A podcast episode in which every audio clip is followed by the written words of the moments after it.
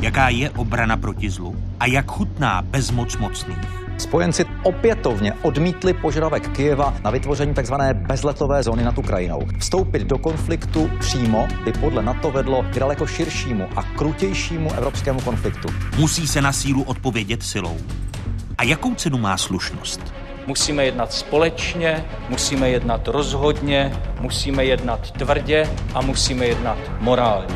Agresor musí zaplatit cenu takovou, která ho donutí další útok zastavit. Proč ruská agrese nebyl šok, ale roky přehlížený proces? Předcházela samozřejmě anexe Krymu, ale také ještě předtím jsme tady zažili Abcházii, Osety, další kroky, které byly jednoznačně agresí Ruska vůči jinému etniku národu. Jak hluboko se totalita usadila v naší zemi a kdy se začne znovu drát na povrch? to, co by sem přines ten Putin a jemu podobný, kdyby sem přišel tenhle vliv a tady se změnil i politická garnitura, tak si myslím, že by tady bylo mnoho lidí, kteří by rádi ukázali a udávali. Právě začíná 67. díl měsíčníku Fokus Václava Moravce. Tentokrát na téma agrese.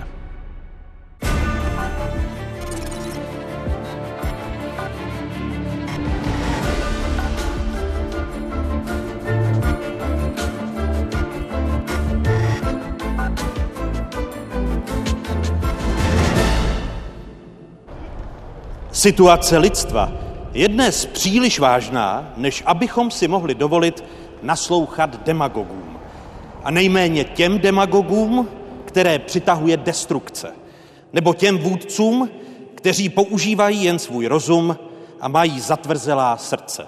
Napsal před 50 lety v díle Anatomie lidské destruktivity sociální psycholog Erich Fromm. Erich Fromm, který zažil válku. Nejen o lidské agresi a jejich důsledcích bude řeč v dnešním mimořádném vydání Fokusu.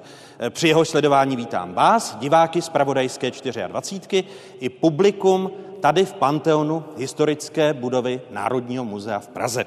V publiku dnes s námi jsou studentky, studenti a učitelé čtyř středních škol.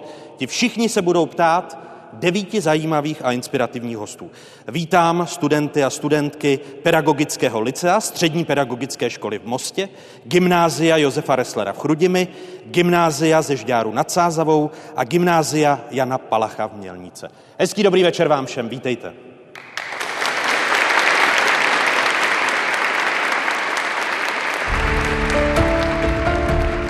Zastavení agrese.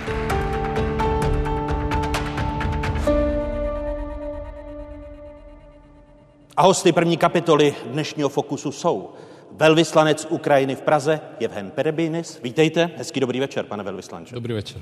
Mé pozvání přijal i bývalý premiér Bohuslav Sobotka. Hezký dobrý večer i vám. Dobrý večer. A vítám bývalého předsedu vojenského výboru Severoatlantické aliance, armádního generála ve výslužbě Petra Pavla. Dobrý večer i vám. Dobrý večer. Pane velvyslanče, děkuji, že věnujete svůj čas České televizi, děkuji, že jste s námi tady v Panteonu Národního muzea a držíme vám všichni pěstě, protože bojujete i za naši svobodu. Eh, Ukrajina dlouhá léta na agresivní Rusko upozorňovala. Ve kterých momentech podle vás začal Západ podceňovat agresivitu Putinova režimu? Já si myslím, že nejvíc se to projevilo po okupaci Krymu v roce 2014, ale vlastně ty náznaky toho eh, putinského režimu, který by mohl být agresivní vůči, eh, vůči jak sousedům, tak i celé Evropě, projevily se už v roce 2007 po známém eh, projevu Putina na Mnichovské konferenci, když jasně řekl, že, že Rusko prostě bude, bude se chovat agresivně a bude se snažit obnovit v, nějakém, v, nějakém, v nějaké podobě ruské imperium nebo, nebo sovětský svaz. A vlastně mně se zdá, že už v roce 2007 Západ by měl, měl by vlastně věnovat tomu větší pozornost. Ale rok 2008 ukázal, když Rusko zautočilo na Gruzii a okupovalo část území tohoto státu, už by určitě měl být jako signálem pro vystředzlivení Západu od od vlastně obdivování ruské kultury nebo, nebo něčeho takového a věnovat pozornost tomu, co, co je, jaká je realita vlastně v Rusku. To se nestalo, bohužel, a mm, vlastně okupace části území Gruzie prostě minulo bez žádných následků pro, pro putinský režim. A vlastně myslím si, že okupace Krymu a, a agrese proti Ukrajině v roce 2014 bylo následkem té, toho, jak se choval Západ vůči, vůči Rusku po okupaci Gruzie. Takže vše, všechno je spojený vlastně. Celá ta, celý ten řetěz těchto kroků Ruska vlastně byl je jeden, jeden velký řetěz. Kdyby jste si připustil, že se, to, že se ta ruská agrese vůči Ukrajině na Krymu nezastaví? Počítal jste s tím? Ano, věděli jsme to a upozorňovali jsme na to Západ a ty sankce, které byly uvaleny na Rusko v roce 2014, samozřejmě, že byly kosmetické a vlastně Rusko pocítilo že vlastně, že vlastně může pokračovat dál, protože, protože nebyly to sankce, které by zastavily ruskou ekonomiku nebo, nebo které by vlastně překážely okolí, okolí Putina cestovat nebo podnikat na, na západě. Oni pochopili, že, můžu, že můžou pokračovat a jsme to věděli, agrese na Donbasu, v Luganské a Doněcké oblasti byly tomu důkazem, ale bohužel nebrali nás vážně. Ty, tyto varování, které Ukrajina říkala, nebrali nás vážně a vlastně máme teď výsledek. Západ je teď překvapen, jak statečně se Ukrajina brání té ruské agresi. Dá se říci, že jste se na tu válku připravili, respektive na ruskou okupaci a že by Západ neměl být překvapen, jak sednatě se bráníte? No, my jsme, nehledě na to, že hodně lidí se tomu nevěřilo, že Rusko zautočí až tak, až tak frontálně na celou Ukrajinu a byli taci i samozřejmě i u nás, i, i, i naše, na, na, naše vláda tomu moc nevěřila, i když upozornění byly, ale e, i přesto připravovali jsme na takový scénář. E, a je vidět, že připravili jsme se dobře, ale samozřejmě, že nejsme, ne, nemáme možnost čelit Rusku třeba v nebi, protože Rusko tam má obrovskou převahu letadla, rakety a tak dále. A proto i když na zemi jsme schopni, jak vidíme, s, Ruskem, s ruskou armádou se dobře vypořádat, tak co se týče té protivzdušné obrany, tak samozřejmě, že bychom potřebovali pomoc ze strany Západu. Je pro Ukrajinu, pro vás, jako ukrajinského velvyslance v České republice pochopitelné, že Západ vám nechce být vstříc v souvislosti s bezletovou zónou, protože se bojí třetí světové války a že očekává, že váš odpor agresivní Putinův režim přesvědčí, ať se stáhne? Máme takový pocit, samozřejmě.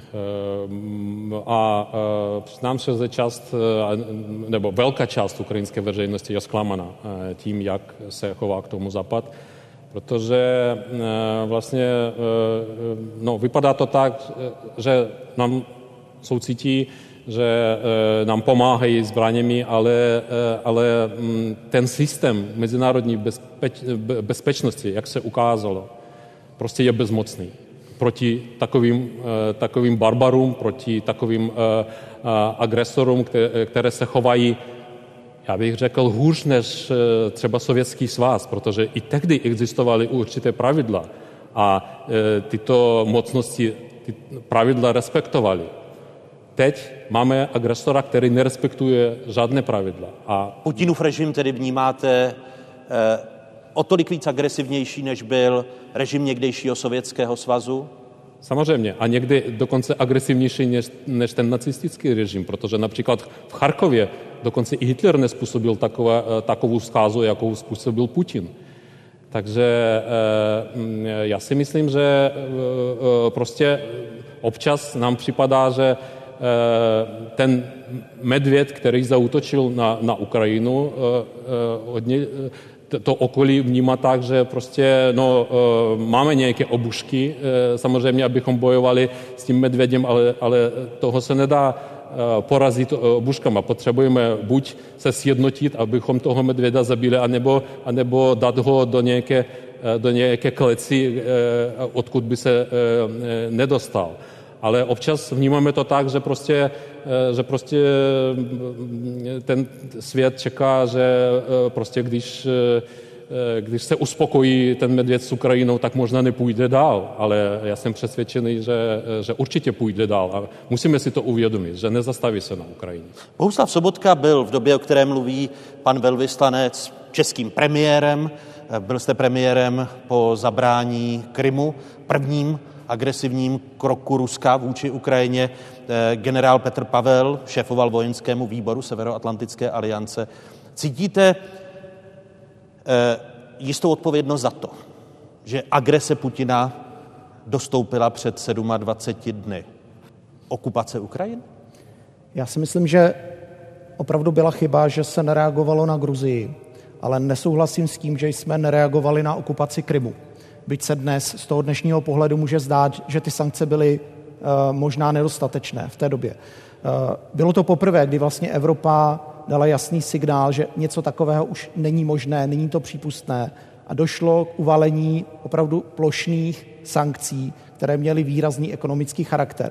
A už tehdy vlastně se začaly rozvazovat ty ekonomické vztahy mezi Evropou a Ruskem. Byť velmi pomalu, ale byl to první razantní signál. My jsme se tehdy jasně postavili jako Česká republika, jako Evropská unie za suverenitu Ukrajiny. Nikdy jsme neuznali to, že Rusové okupovali Krym, že vznikly zbouřenecké republiky na východě Ukrajiny a to, že Evropa tehdy přijala sankce, tak podpořilo tehdejší diplomatické jednání v Minsku.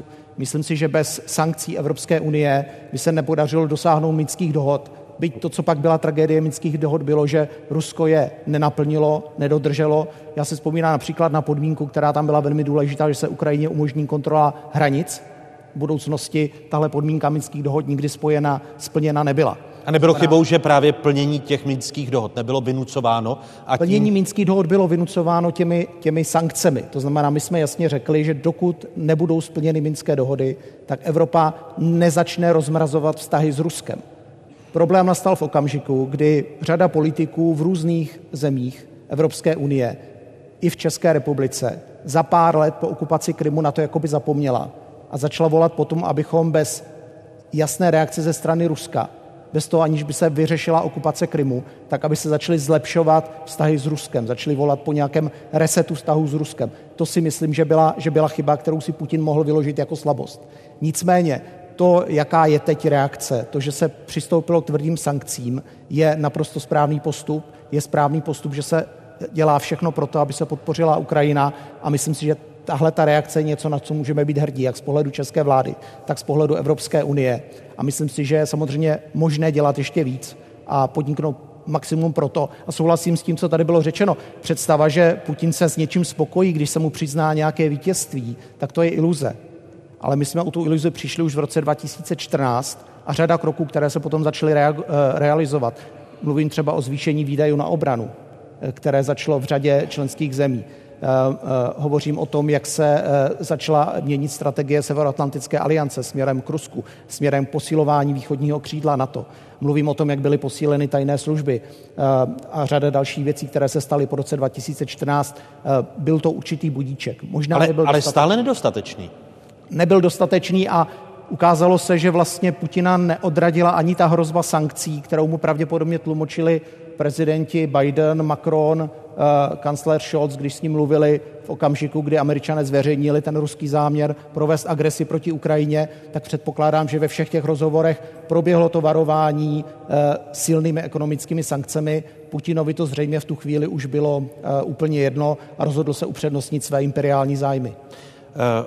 Chyby, možné chyby Severoatlantické aliance při postupu po roce 2014 a zabrání Krymu, pane generále? Já si myslím, že to bylo především to, že jsme na Rusko stále nahlíželi ne prostřednictvím jejich optiky, ale, ale té naší. Hezké staré české přísloví říká na hrubý pytel hrubá záplata. A místo toho, abychom s Ruskem jednali tak, jak si zasloužilo, to znamená jako s agresorem, tak jsme s ním stále jednali jako s partnerem. Stále jsme se snažili s Ruskem komunikovat, najít společnou řeč, a z hlediska těch sankcí, já samozřejmě souhlasím s tím, že sankce byly uplatněny na poměry Evropské unie, to bylo revoluční, že se dokázala shodnout a přijmout do té doby nevýdaný balíček, ale z pohledu Ruska to prostě bylo vnímáno jako naše slabost. Sice bylo pro ně nepříjemné, že se Evropa shodla, protože oni očekávali, že se ani nedohodneme, ale z hlediska dopadu těch sankcí a především proto, že hned v roce 2015 některé státy ty sankce začaly obcházet, například Německo a Francie, tak pro Rusko to bylo signálem, že my sami je vlastně nemyslíme tak úplně vážně. Na to začalo po anexi Krymu velice intenzivně spolupracovat s Ukrajinou. Já jsem jenom za dobu svého předsednictví byl na Ukrajině minimálně čtyřikrát, pětkrát probíhal intenzivní výcvik ukrajinské armády, přibližování standardů.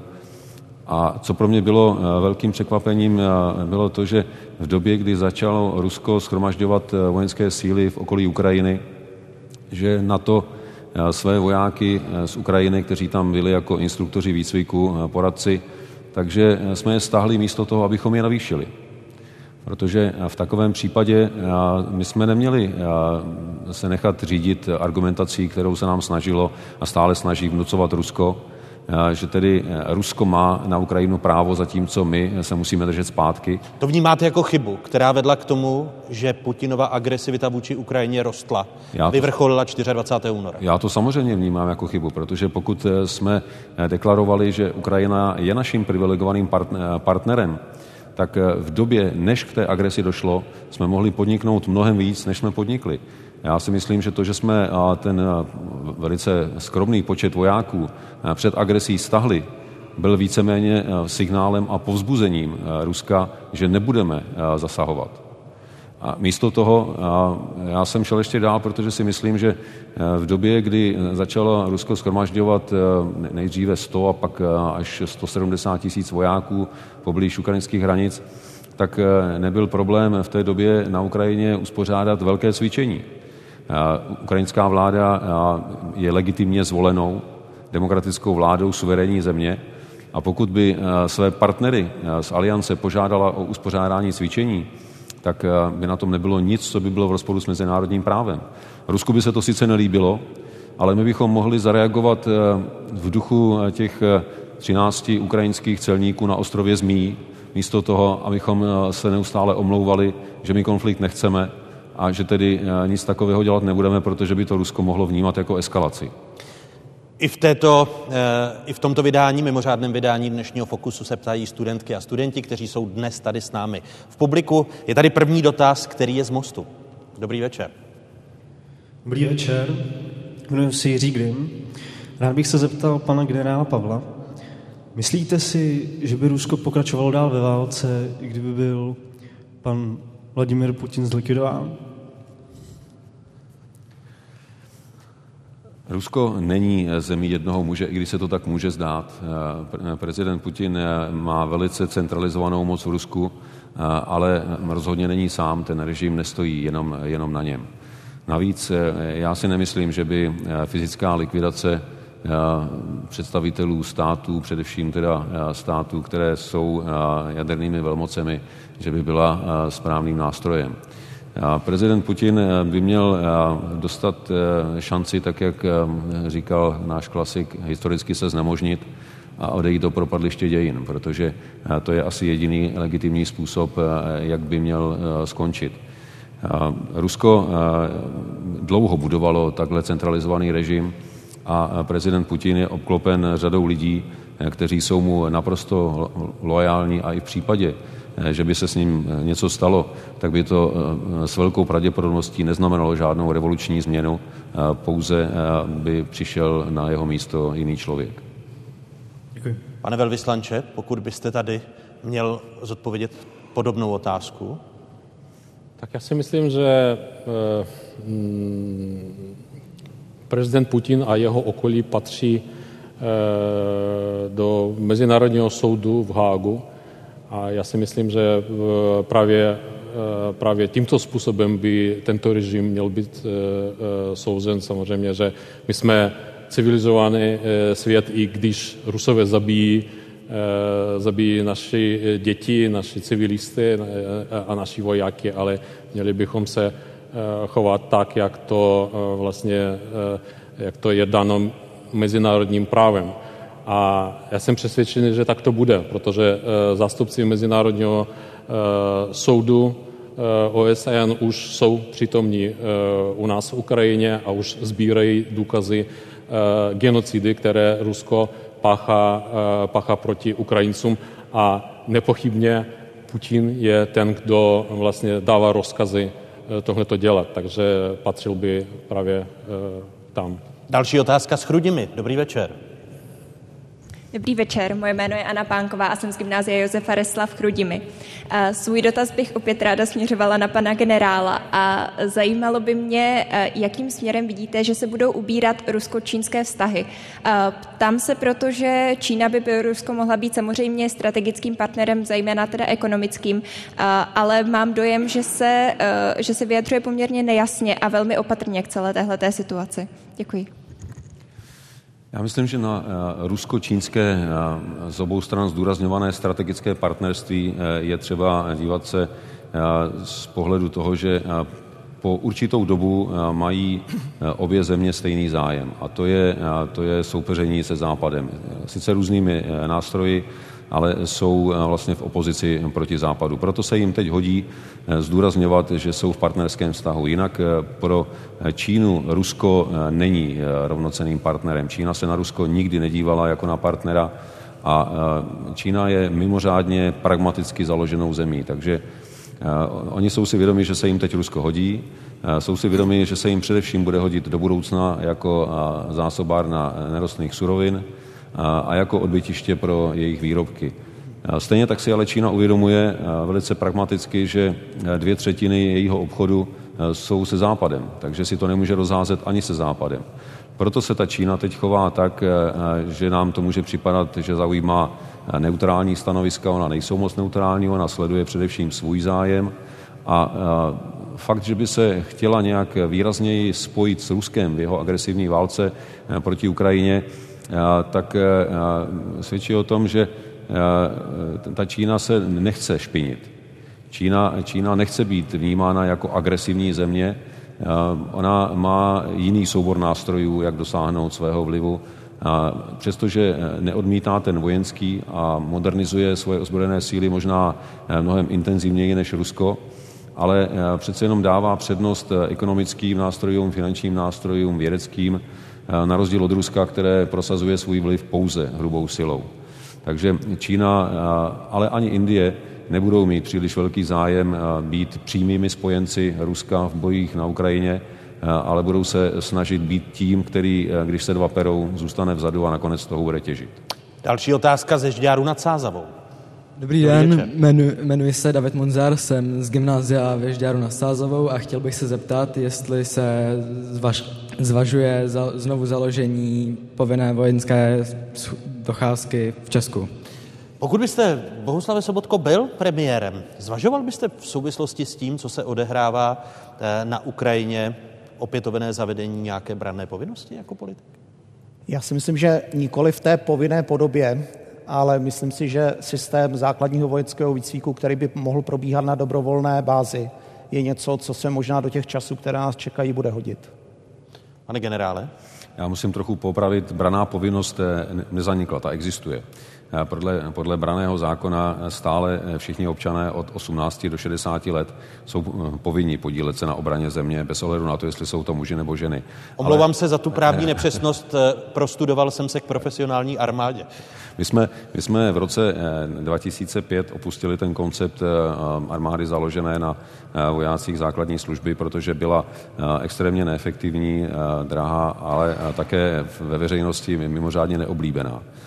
Já zastávám ten názor, že vracet se k této formě povinné služby by pro nás bylo extrémně drahé a vedlo by to opět k tomu, že by to bylo něco, co občané dělat nechtějí a podle toho by k tomu také přistupovali. Proto jsem pro rozšiřování forem záloh, ať už aktivní zálohy, dobrovolné zálohy, ale hlavně rozšiřování forem výcviku na krizové situace, který bude založen na dobrovolnosti. A mám za to, že pokud by stát šel v tomto ohledu zájmu veřejnosti naproti, a nabízel různé kurzy, které budou certifikované a budou vytvářet vlastně databázy možných záložníků, tak by byly ve veřejnosti přijímány mnohem vstřícněji a bylo by to nakonec i mnohem efektivnější. Další otázka z Mělníka. Dobrý večer. Dobrý večer. Filip Tomášek, Gymnázium Jana Palacha Mělník. Má otázka bude směřovat na pana generála Pavla. Polský premiér teď v následujících dnech plánuje na samitu NATO v Bruselu eh, vznést žádost o vyslání mírové mise NATO na Ukrajinu. Myslíte si, že může tato mírová mise eh, způsobit eskalaci konfliktu ze strany NATO, ze strany západního světa? A má vůbec tato mírová mise, tato žádost o mírovou misi šanci na přijetí? Předem děkuji. Pokud byste velel vojenskému výboru Severoatlantické aliance, vyhověl byste? No, předseda vojenského výboru nemá tu pravomoc, aby takovému návrhu vyhověl. Nebo co byste si o něm pomyslel? Na to rozhoduje kolektivně, takže všech 30 zemí by se na takovém postupu muselo shodnout. Já musím říct, že patřím k těm, kteří od počátku volají po mnohem aktivnějším přístupu zemí NATO a Evropské unie a nemusí to být nutně zapojením do bojů, protože jsme si všichni vědomi toho, kam by přímé zapojení do bojů vedlo. Na druhou stranu jsme zdaleka nevyčerpali všechny možnosti a myslím si, že právě v té oblasti humanitární podpory NATO, ale i členské země Evropské unie, případně i další země, které se vyjádřily proti válce na Ukrajině, Eh, mohli už eh, dávno přijít s návrhem eh, mise, která by měla čistě humanitární charakter a sloužila by k ochraně humanitárních koridorů na jedné straně, ochraně civilního obyvatelstva, které, které prchá z, z míst, která jsou zničena a zasažena boji, na druhé straně k doručování humanitární pomoci. Byl by to samozřejmě odvážný krok, protože Rusko by to jistě vykládalo jako eskalaci, ale my se nemůžeme nechat zatlačit do kouta argumentací Ruska. Eh, Rusko vždycky bude eh, eh, mluvit tak, že to bude podporovat jeho zájmy, ale my, musíme být jasní a srozumitelní v tom, že jim dáme jasně najevo, že taková mise není bojovou misí, kterou vstupuje NATO do války s Ruskem, ale je humanitární misí, která má za cíl ochranu, ochranu civilního obyvatelstva, kterou oni úplně ignorují. Pomohla by, pane velvyslanče, taková mírová humanitární mise Severoatlantické aliance, nebo by tu situaci ještě více skalovala? Tak Ukrajina je otevřena jakékoliv, jakémukoliv řešení mírové mise. Mohla by to být samozřejmě mise OSN, které se brání samozřejmě její realizaci, to, že Rusko, stát agresor, je vlastně stálým členem Bezpečnostní rady a může to blokovat. My jsme kdysi měli budapešské memorandum, které nám vlastně poskytovalo určité bezpečnostní zároky, ale jak se ukázalo, byl to jen kus papíru. Teď my si uvědomujeme, uvědomujeme jsme si, že na to jako celek zřejmě ne, nepřijde Ukrajině na pomoc, protože tam není konsensus. Ale jako, jako možné řešení by bylo, že by jednotlivé země, buď členy NATO, anebo nečleny NATO, které by chtěli a měli vůle pomoct Ukrajině, by mohli takovou misi vytvořit. Takže určitá jednání o, o, o, o, takových, o takových možnostech probíhají. Vy jste se obrátil na českou vládu? Zda by se do takové iniciativy zapojila Česká republika? Já ne, ale pokud vím, že v určitém smyslu ta, ta, takové diskuse, diskuze probíhaly, když pan premiér Fiala byl s návštěvou, s tou statečnou návštěvou, já musím to podotknout, Ukrajiny a, a setkal se s prezidentem Zelenským, tak v té neformální debatě takové, takové vlastně diskuse, diskuse pro, probíhaly, ale určitě tady nejde o, jako o Českou, jedno Českou republiku. Jde o určitý počet zemí, které mají k tomu možnosti a mají vůle pomoct Ukrajině. Ale zatím jako o nějakých konkrétních, konkrétních výsledcích takových jednáních mluvit nemůžeme. Pokud byste byl premiérem Bohuslave Sobotko, tak byste, protože je zjevné, že Severoatlantická aliance nic takového jednotně neschválí, stejně jako asi Evropská unie, měla by taková iniciativa být u části ochotných, jako to mluví pan velvyslanec, a vy byste učinili takový politický krok jako premiér? Věc, já myslím, že je důležité nenechat se opravdu Ruskem zastrašit.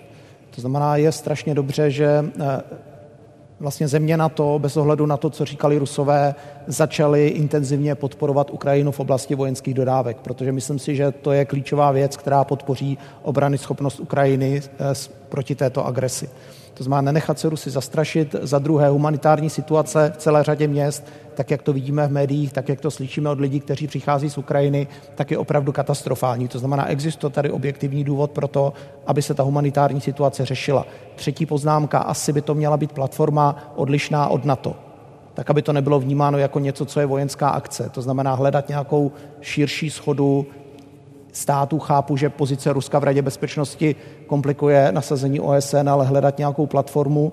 A poslední věc, kterou k tomu chci říci, ti lidé, kteří mluví s Ruskem, kteří dneska ještě jsou schopni s ním udržovat komunikaci na úrovni těch klíčových světových státníků, tak musí identifikovat tu hranici eskalace a dobře to odhadnout, tu hranici eskalace, kam se ještě můžeme dostat z hlediska například realizace takovéto mírové mise.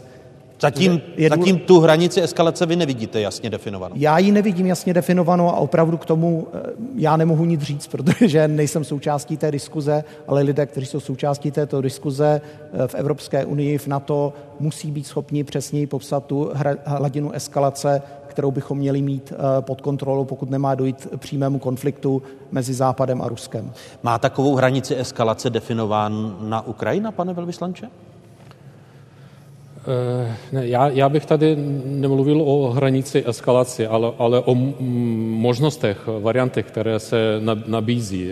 Samozřejmě, že dobře si uvědomujeme, že do přímého střetu s Ruskem nikdo nechce. Zatím to je Ukrajina, která, která jako je vynucena vlastně bojovat, bojovat s agresorem ale existuje hodně různých variantů přítomnosti našich partnerů, buď vojenské nebo humanitární na, na území Ukrajiny, jako třeba ta bezletová zóna, nebo humanitární letecký most, který by zajišťoval dopravu humanitárních nákladů, které mimochodem teď, teď velmi potřebujeme, protože určitý velký počet měst je, je přímo v, v ohrožen humanitární katastrofou.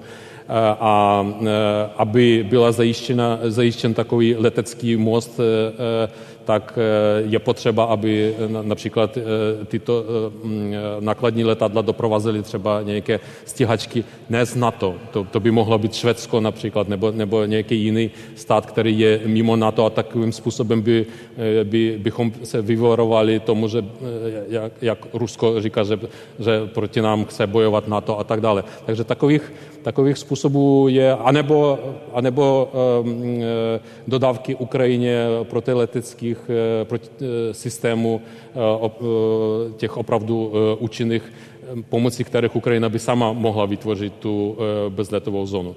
Takže různé varianty jsou ve hře, ale prostě říkáme, že, že už počet jde na dny a, a, a hodiny, protože opravdu Ukrajina je ve velkém ohrožení, takže musíme o tom rozhodnout velmi rychle. Závěrečná studentská otázka v této části je z Mostu. Dobrý večer. Dobrý večer. Mé jméno je Jan Tabaj a jsem studentem Pravického licea. A chtěl bych směřovat svůj dotaz na pana Sobotku. Z pohledu bývalého premiéra myslíte, že děláme pro Ukrajinu, ať už ze strany vlády nebo ze strany lidů, dost a po případě myslíte, že se dá udělat víc? Děkuji. Já si netroufám říct, jestli děláme dost. To musí říct spíš lidé na Ukrajině, jak oni to vnímají, ale uh, já jsem spokojený s tím, jak jedná nová česká vláda a jsem rád, že byť to bylo velmi těsné, tak té změně došlo, protože moje zkušenost je spíš spojena s politiky, kteří tady byli předtím a vím, že řada z nich tady prostě objektivně hájila dlouhé roky ruské zájmy a nedokážu si představit, kdyby dneska politiku vůči Ukrajině, vůči agresorovi, jako je Rusko, ovlivňovala vláda, která by byla opět pod vlivem současného prezidenta Zemana, tak jak jsme to viděli v těch minulých čtyřech letech. I když Miloš Zeman výrazně otočil, po napadení Ukrajiny. Prohlásil Vladimira Putina za šílence Andrej Babiš. Eh, já asi, já asi nejsem sám, kdo té otočce prostě nevěří. Pan Nejedlý je pořád poradcem na eh, Pražském hradě. Já znám názory Miloše Zemana, který roky spochybňoval sankce proti Rusku, roky relativizoval okupaci Krymu spolu s dalšími politiky tlačil Rusy jako dodavatele do tendru na rozšíření jaderné elektrárny v Dukovanech. No dneska nám to zní úplně šíleně, ale ještě před několika měsíci se tady reálně debatovalo o tom, že by Rosatom měl mít možnost se přihlásit do toho tendru. Já jsem eh, eh, viděl spolu s dalšími lidmi, jak se likvidoval ministr zdravotnictví a ministr zahraničí v té bývalé vládě, jenom proto, že nechtěli, aby se tady eh, konala ruská propagandistická akce s vakcínou Sputnik. Takže já opravdu té otočce nevěřím. Vy nemyslíte, že je tedy autentická uh, u Andreje Babiše, protože jste s ním měl zkušenost jako uh, s ministrem financí v čase, co byly uvalovány sankce uh, po obsazení, ruském obsazení Krymu, stejně on, jako Miloši Zemanovi? On byl v té, v té době součástí koaliční vlády ale on sankce eh, nepodporoval směrem k veřejnosti. On si na to dával velmi dobrý pozor, protože věděl, že to v té době, v tom roce 2014 tady v Česku nebylo zrovna populární a když mohl, tak mluvil o tom, že sankce jsou zbytečné, že on vlastně nerozumí tomu, proč se sankce zavádí. A vzpomínám si, že potom, když byl předsedou vlády, to už bylo později, tak dokonce navrhoval, že by se sankce měly zrušit a že je potřeba vrátit se k obnovení ekonomických vztahů s Ruskem. Takže tohle jsou pro mě postoje, které jsem tady viděl v minulých letech a nevěřím tomu, že dneska, když někdo takto prudce změní názor, že si to myslí doopravdy. Uh, vy jste byl v tom uh, trojuhelníku vy, Miloš Zeman, Andrej Babiš jako silný minister financí. Nebyl jste v tom ohledu příliš slabý premiér, jinými slovy. Neměl jste se výrazněji postavit prezidentu republiky, když odjel dvakrát do Moskvy, čímž porušil jednotnou politiku ústavních činitelů po krizi na Krymu. Eh, totéž se týkalo dalších kroků, které Miloš Zeman činil. Eh, já jsem hájil eh, politiku vlády.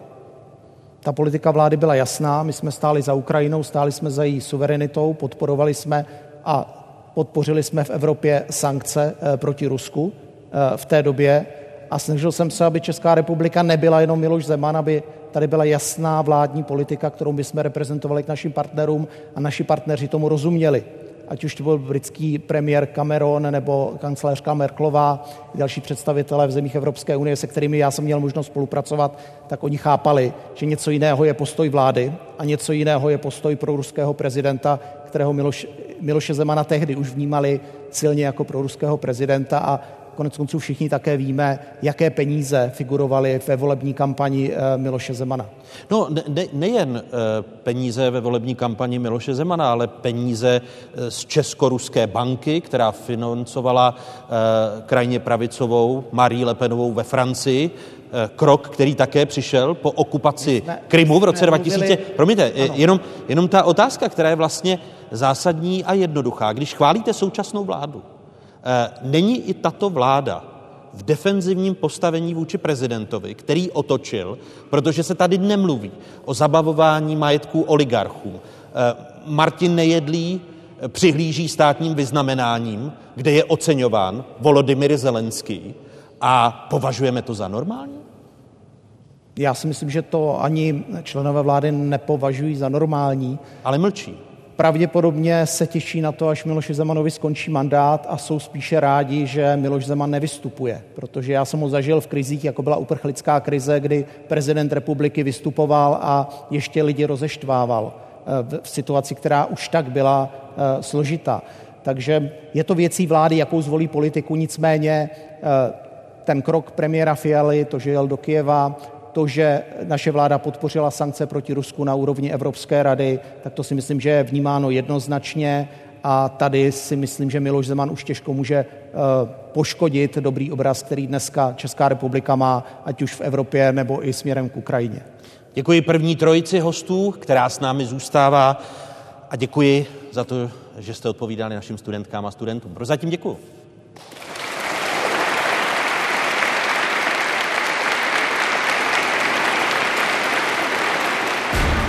Hosty Fokusu Václava Moravce na téma agrese dnes večer jsou velvyslanec Ukrajiny v České republice Jevhen Perebínis, bývalý premiér Bohuslav Sobotka, armádní generál ve výslužbě Petr Pavel, jaderná inženýrka Dana Drábová, historik a odborník na dezinformace Otakar Foltín, psycholog Daniel Štrobl, novinářka Petra Procházková, historik Alexej Kelin a ekonom Tomáš Sedláček.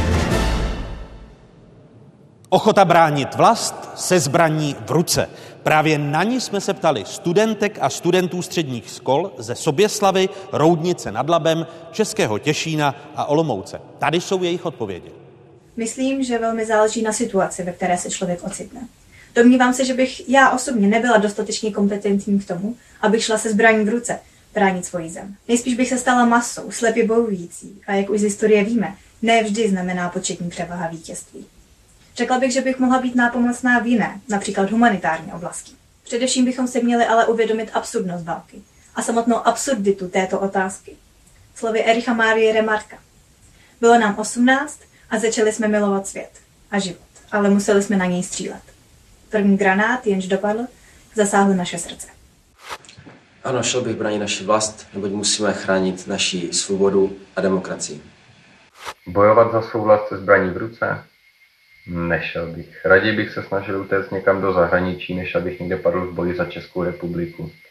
Držet v ruce zbraň by asi nebyl takový problém, ovšem zabít s ní někoho, to nevím, jestli bych dokázal. Ale i kdyby ano, tak rozhodně nejsem takový vlastenec, abych někde umíral v boji, kdyby někdo zabil mě. Takže útěk do zahraničí by pro mě byl asi primární volbou.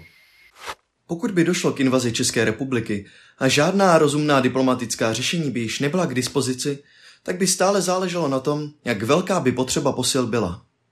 Abych byl opravdu upřímný, tak bych se zbraně nechopil, dokud by nenastala opravdu ta největší nouze. Jsem silně přesvědčen, že ozbrojené konflikty jsou to nejhorší možné řešení jakýchkoliv rozporů.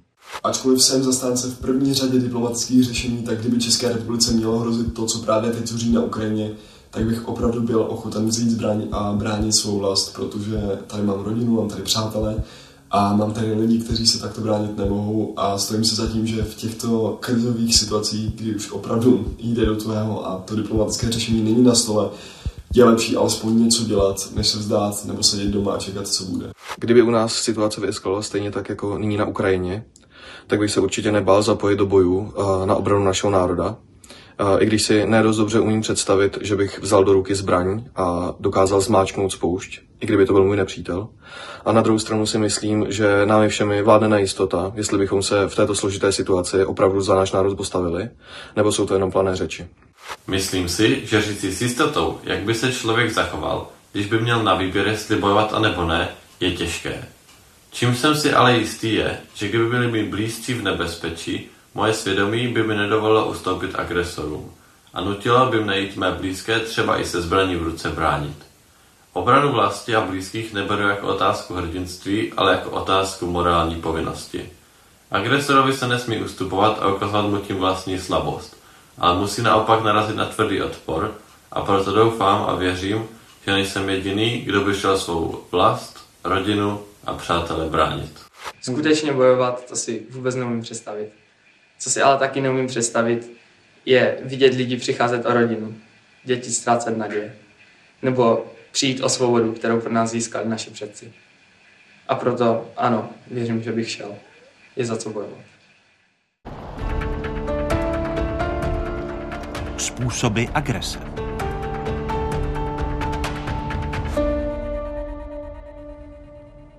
Hosty druhé kapitoly dnešního Fokusu jsou jaderná inženýrka, předsedkyně státního úřadu pro jadernou bezpečnost Dana Drábová. Dobrý večer, vítejte. Dobrý večer.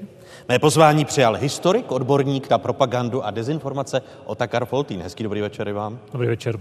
A vítám i psychologa, psychoterapeuta Daniela Štrobla. Dobrý večer. Dobrý večer. Dane, začnu u vás agresorovi se nemá ustupovat. Slyšeli jsme v jedné z těch odpovědí našich studentek a studentů. Dá se ale říci, že agresor podcenil Západ, protože Západ stále ustupoval? Myslíte, že Putin je agresor? Není? no je, samozřejmě. No podcenil. Toto se ale agresorům stává. Eh, to je něco, co je popsáno už Robertem J. Liftonem v jeho knížce, tuším, že někdy z roku 2003. Robert J. Lifton je mimořádně inspirativní americký psychiatr, eh, psychoanalytik a on popsal eh, jakýsi, jakousi genezi, evoluci, řekněme, člověka. Nemusí to být nutně diktátor, může to být i člověk, který vzejde z demokratických voleb, pokud je u moci příliš dlouho. Připomeňme, že Putin je u moci 22 let.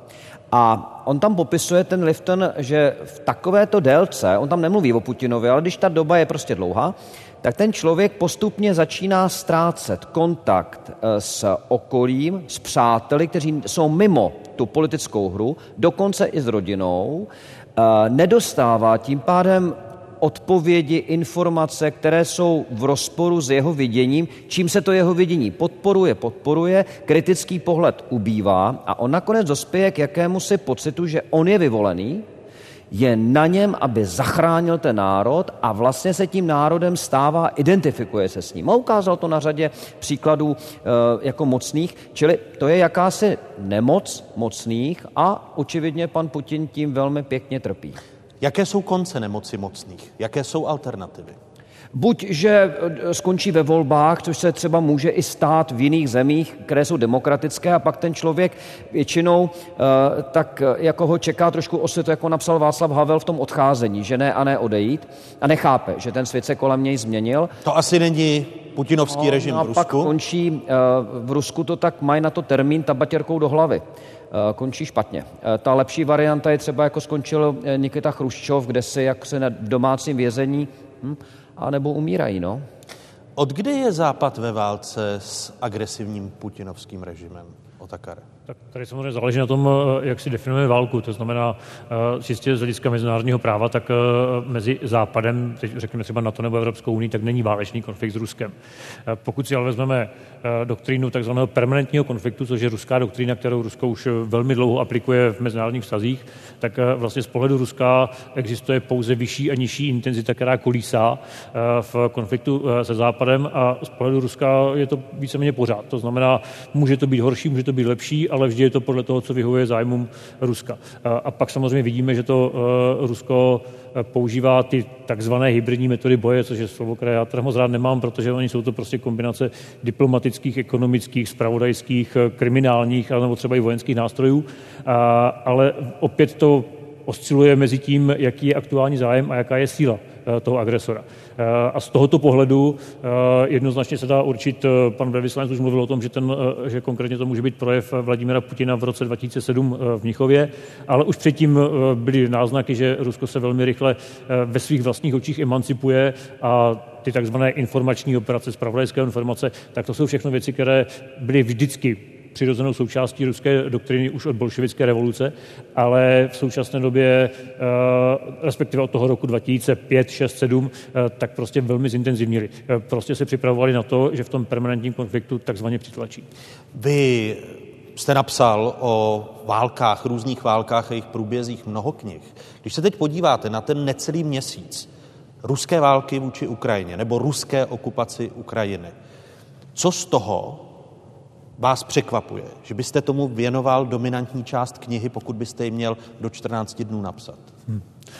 Uh, tak jinak bych to asi nestihl. Uh, ale uh, ale uh, jednoznačně uh, vlastně to, co Rusko udělalo na začátku té invaze, tak byl pokus o takzvaný strategický šok. Když to velmi zjednoduším, tak se pokusili zopakovat Krym ve velkém na celou Ukrajinu. Uh, v roce 2014 se jim to podařilo, to znamená Ukrajina, která v ten okamžik byla slabá, měla velmi slabé ozbrojené síly a byla ve vnitřní nejistotě, tak vlastně nebyla schopna se bránit agresi. A Krym velmi rychle padl, aniž by byla použita nějaká těžká výzbroj. To zkusili zopakovat teď v velkém rozsahu na celou Ukrajinu a během prvního týdne zjistili, že to nefunguje. Ukrajina je silná, odhodlaná a vlastně před očima se nám, a to bych eh, možná vypíchl, to je jedna z malá příležitostí v životě, kdy vidíte zrod eh, úplně nového národa, respektive úplně nové mentality národa v přímém přenosu. A tohle na to i překvapilo, že potom týdnu eh, se vlastně začali hledat znovu, jakou novou strategii teda přijmout, protože ta strategie šoku jim nevyšla. A oni se velmi rychle vrátili k tomu, co vlastně ruská armáda dlouhodobě dělala, to je palebná síla. Proto vidíme dneska ničení měst a civilních objektů a podobně. A to, co by mě opravdu zajímalo a s čím bych se třeba asi potřeboval eh, popasovat v oblasti vojenské umění eh, a spravodajské eh, přípravy, tak jak je možné, že ten obrovský vnitřní šlendrián ruské armády, který vede k tomu, že ta ruská armáda není aktuálně schopna dosáhnout velmi rychlého vítězství, jak si představovala, takže ho vlastně nikdo nepředvídal. Vlastně neexistuje studie, která by dokonale předvídala úroveň šlendriánu ruské armády a zároveň ani studie, která by eh, předvídala, jak dobře se Ukrajinci budou bránit. Eh, co má Putin, když Dan tady popsal eh, agresora, jeho chování, jak se člověk agresorem stává, co má Putin v záloze dál? Tento, a co může využít? tento okamžik je vidět, eh, že ta hybnost toho útoku, eh, Klausevic tomu říkal eh, v důsledku frikce, to znamená toho tření, tak hybnost toho ruského útoku se prostě zadrhla. Oni na začátku měli velké množství operačních směrů a když přešli na tu strategii standardního vojenského působení, zejména teda nasazení obrovské palebné síly, tak vlastně jim postupně docházela logistická síla a vlastně teď se doslova zadrhli. A tomhle zadrhnutí musíte nějakým způsobem změnit strategii. Musíte udělat něco dalšího, co vnese nějaký game changer do té situace, kdy se prostě zadrháváte, což by aktuálně mohl být e, útok běloruské armády například ale ani běloruská armáda v tento okamžik pravděpodobně nemá sílu, aby způsobila obrat. To znamená, v tento okamžik... Běloruská armáda hlavně nechce, protože Lukašenko by čel asi vnitřní vzpouře nebo sporům uvnitř běloruské armády, zdá se. To je samozřejmě velká otázka. Obávám se, že se nám odpoví během několika málo dní, ale na to, nakolik je běloruská armáda ochotná se připojit k tomu ruskému útoku, tak na to se odpoví bohužel v praxi. Jaderné zbraně, o nich se začalo na západě mluvit po ostřelování jaderné elektrárny v Záporoží. Co vlastně víme o jaderném kufříku a ničivosti jaderných zbraní eh, Putinova režimu, Dano Darabová? Co víme, je to, že eh, Rusko společně se Spojenými státy vlastní 93% veškerých jaderných zbraní na světě a měla by fungovat pořád ještě ta studená válečná eh, zásada, eh, které se říkalo velmi případně MET, MAD, neboli vzájemně zaručená destrukce. Eh, to dávalo vlastně jaderným zbraním docela pozitivní podtón, protože oni byly jednou z velkých příčin, proč nevypukla žádná třetí světová válka dosud. Na druhou stranu eh, je třeba si uvědomit, že hm, kromě strategických jaderných zbraní má zcela jistě putinovské Rusko k dispozici e, taktické jaderné zbraně, což jsou zbraně do nějaké ráže e, o tam mě doplní 50 kilotun, něco takového. Do 200 a e, jejich použití bohužel v omezeném rozsahu u šílence, jako je Putin, nemůžeme vyloučit. Podle těch statistik, jak jsem se do nich díval, má Rusko 6 tisíc jaderných hlavic. To by mě zajímalo, v jakém jsou stavu. Jestli to, to, to, jsou v podobném stavu jako zbytek toho šrotu, co má na Ukrajině, no tak... Jste teď odlehčila, ale to jsem se právě chtěl zeptat, jestli tušíme nebo víme, v jakém stavu je těch 6 tisíc hlavic při pohledu na ruskou armádu, tak jak o tom mluvil Otakar Foltín. Eh, že to je jedna z věcí, o níž by psal, ne, nebo tu kapitolu. Když jsem se dívala po nějakých odhadech institucí, které se tím zabývají, eh, tak ty odhady jsou, že provozu schopných, mám-li to tak říci, by mohlo být nějakých 1200-1500, ale i to bohatě stačí tedy. Další otázky i v této části se našich eh, hostů, naší trojce ptají studentky a studenti, kteří jsou dnes tady s námi eh, v historické budově Národního muzea v Praze, konkrétně v Panteonu. První dotaz je z Mělníka. Dobrý večer. Dobrý večer, jmenuji se Jan Sklenář a rád bych uh, položil svůj dotaz panu Foltínovi. Týká se právě často diskutované uh, bezletecké zóny nad Ukrajinou.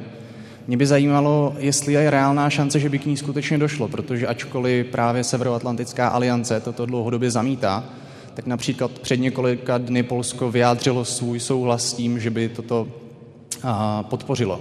A pokud by k tomu skutečně došlo, za jakých okolností nebo jaké okolnosti by k tomu právě Severoatlantickou alianci vedly a jakou by to mohlo mít ničivý, jaký ničivý efekt by to mohlo přinést. Děkuji. Tak to je otázka, která je aktuálně poměrně velmi propírána a, a naprosto správně, protože prostě Ukrajina potřebuje pomoc. E, problém bezletové zóny spočívá v tom, že e, ona e, funguje pouze, pokud je fyzicky vynucena. To znamená, musíte být připraveni a zejména technicky schopni ničit nepřítele v případě, že narušíte letovou zónu. To je případ například letových zón v Iráku a podobně. Na to, aby zřízení té zóny fungovalo, tak musíte navíc zničit protivzdušnou obranu nepřítele, eh, který pochopitelně by mohl útočit na ty letadla, která vynucují tu eh, letovou zónu.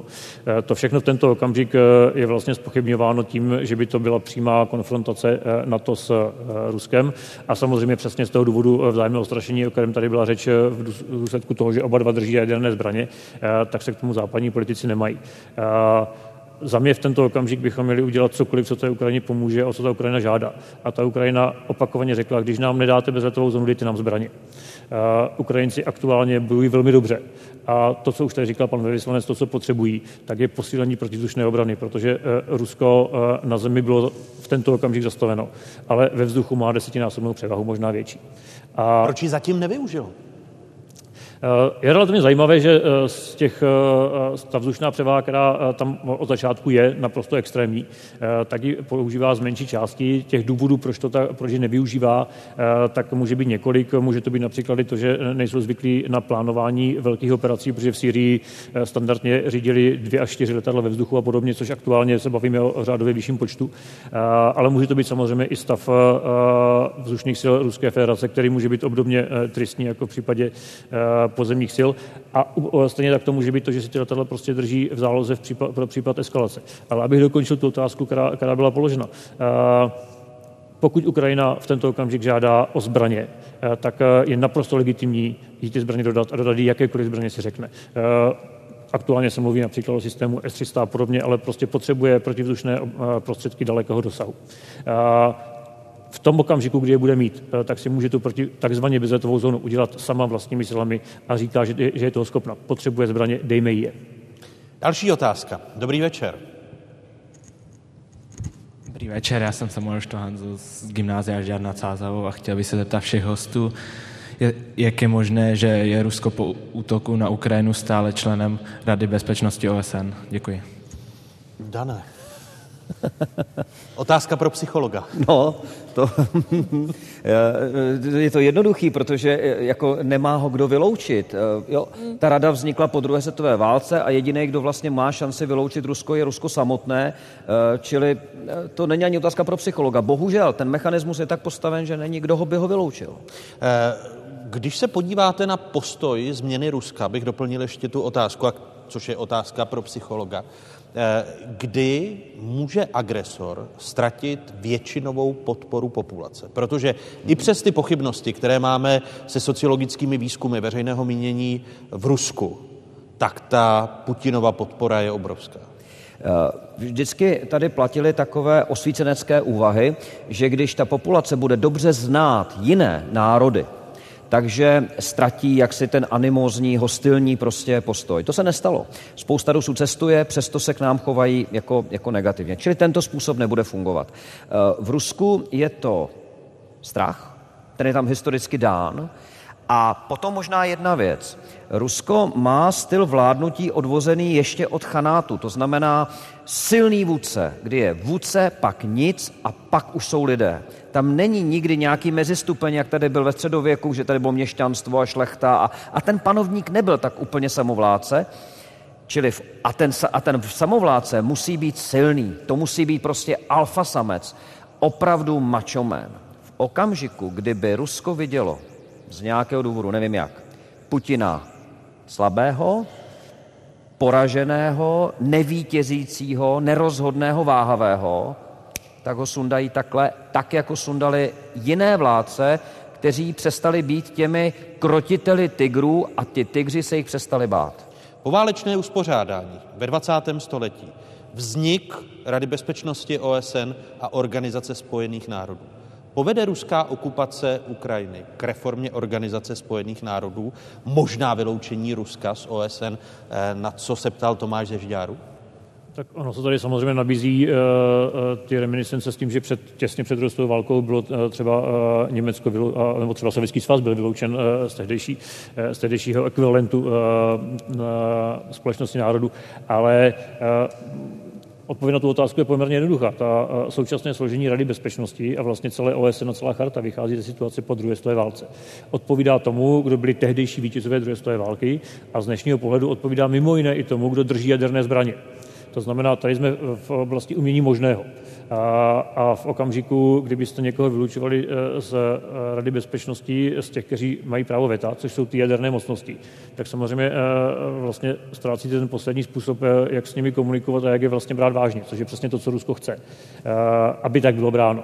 To znamená, obávám se, že s výjimkou nějakého úplného zroucení a úplného předělání pořádku v Rusku, tak není na stole, že by se v tento okamžik reformovala Rada bezpečnosti například o vybrání práva veta. Další otázka je s Chrudimi. Dobrý večer. Dobrý večer, moje jméno je Kristýna Štědra a ráda bych opět směřovala svůj dotaz na pana Foltýna. A mojí otázkou je, pokud by došlo k případným kybernetickým útokům na Českou republiku, myslíte si, že jsme dostatečně zabezpečeni? Dalo by se případně něco zlepšit? Děkuji. Uh, tak uh Jednak je eh, dobré si říct, eh, a to se velmi často eh, bohužel nezaznívá, v jakém okamžiku kybernetický útok je aktem války. Eh, obecná zhoda v takzvaném talinském manuálu eh, také je založena na tom, že v momentě, kdy ty kybernetické útoky začnou mít ve fyzickém světě stejné dopady jako reálný vojenský útok, to znamená reálně něco ničíte, něco vám přestane eh, fungovat, případně vám něco vybouchne a podobně, jako například centrifugy v, v iránské jaderné elektrárně po útoku virusu Stuxnet, tak v takovém případě je to bráno jako akt války. Eh, to znamená, v ten okamžik už nastupují vlastně mechanismy, kdyby se na to měly zahájit konzultace, případně by nám na to mělo pomoci. A přímo k té vaší otázce, eh, Česká republika možná pro mnohé poměrně překvapivě, pokud se podíváte na relativně nízké investice do obrany dosavadní, eh, tak je na tom poměrně velmi dobře v oblasti kvalitních specialistů na IT. Máme světově uznávaný NUKIP, který je respektovaný jenom v Evropě, ale dokonce i u amerických kolegů. A máme poměrně velmi dobré spravodajské služby, a zejména, co bych teda vypíchl, tak máme v akademické sféře opravdu velmi šikovné lidi. To znamená, naše kybernetická bezpečnost v žádném případě není dokonalá, ale v porovnání s většinou evropských států střední a východní Evropy jsme na tom relativně dobře. To ani náhodou neznamená, že ten opravdu sofistikovaný kybernetický útok ustojíte bez ztráty kytičky. Ale každopádně to znamená, že konkrétně v této oblasti Česká republika tak úplně nezaspala. Další dotaz je z Mostu. Dobrý večer. Dobrý večer, jmenuji se Ondřej Záš a jsem z Pedagogického lica v Mostě a rád bych svůj dotaz směřoval na paní inženýrku Drábovou. Eh, myslíte si, že jakési ponížení Putina z důvodu vysokého odporu z ukrajinských řad může vést k většímu riziku použití jaderných zbraní? Děkuji. Já budu optimistická, já si to nemyslím, ne proto, že by to třeba pan Putin nechtěl udělat, to bych řekla, že by i takové půzení mít mohl, ale použití té jaderné zbraně je mnohastupňový proces. A já pořád ještě naivně doufám, že všechny ty články, které jsou potřeba tomu, aby nakonec byl vložen ten správný kód nebo zmáčknuto to správné tlačítko, by si to dobře rozmysleli. Ono už se to v historii několikrát stalo, že to bylo takhle od té jaderné války a přesto se vždycky našel člověk, který to neudělal. Dane, vaše odpověď na tu otázku? Uh, tam je vždycky ještě otázka, kdy nastává ten moment, že ten Putin nebo jakýkoliv takovýto diktátor situaci vyhodnotí, že je úplně na konci. I kdybychom teoreticky válku vyhráli, Rusko prohrálo, tak nepředstavujme si, že to dopadne jako v Berlíně 45. a Putin bude někde v bunkru. Takhle to nedopadne. Já spíš si myslím, že i když to dopadne pro nás dobře, ten Putin stále bude mít jakési pro sebe východisko, to přehrát tomu místnímu obyvatelstvu jako vlastně vítězství, což třeba udělal Saddam Hussein v roce 91, kdy sice prohrál válku o Kuwait, ale marketingový prodal svému lidu jako, že vlastně vyhrál a byl tam dál ještě 12 let u moci. A nejspíš toto se stane. Čili, a to by se mělo stát. Neboli ten Putin by nikdy neměl být v situaci, že už nemá co ztratit. To je to nejhorší, co můžete udělat svému nepříteli, že už on nemá co ztratit, pokud má jaderný kufřík. To není dobré. O takové? V zásadě bylo řečeno všechno důležité. Eh, eh, za prvé potvrzuju to, že ten proces eh, spuštění jaderné eskalace tak je poměrně komplikovaný a není opravdu zdaleka na jednom člověku. A jak byly zmíněny ty situace, tak samozřejmě k tomu opravdu došlo několikrát a ty kontrolní pojistky fungují. Eh, na druhou stranu, eh, pochopitelně ta jaderná eskalace nemusí být jenom eh, Armagedon a masivní použití tisíců hlavic, ale může to být opravdu relativně omezený incident a konec konců jeden jsme viděli. Jako fyzický útok na jadernou elektrárnu, byť standardními konvenčními zbraněmi, ten už proběhl. A to je mimořádně závažné porušení válečného práva, to válečné právo přímo zakazuje. A to už se stalo. Takže v té omezené Byl to cílený, cílený útok, který který může Putinův režim dávat najevo, ano, my použijeme jaderné zbraně a nebudeme s tím mít problém? Putin uh, hraje se strachem, hraje se symboly, které jsou s jadernou energií a s jadernými elektrárnami spojeny. Vždyť se jenom podívejme na to, jak eh, svým způsobem umně využil symbolu Černobylu. Černobylu není nic, co by mohlo způsobit nějakou rozsáhlejší katastrofu dneska, 630 let po té havárii. Přesto dokázal působit na pravou hemisféru eh, západní civilizace, takže se tam odehraje něco příšerného. Tam se nemá co příšerného odehrát, ale držel nás v tom strachu a to je to, co chce. A my se prostě nesmíme bát říká Dana Drábová. Eh, prozatím děkuji Daně Drábové, Otakaru Foltínovi a Danielu Štroblovi, eh, kteří hosty Fokusu zůstávají a otázky na ně budou směřovat v závěrečné části. Děkuji zatím.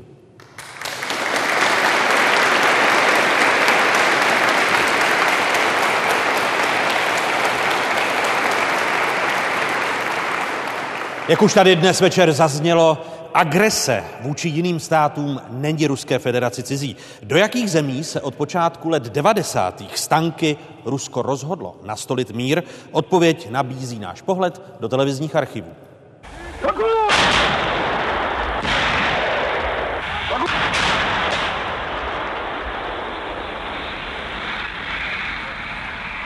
Сегодня ранним утром ввела в город с разных сторон части национальной армии или города. Силы явно не равны. По зданию бьют тяжелые орудия. По сообщениям, погибли уже десятки защитников и мирных жителей Приднестровья.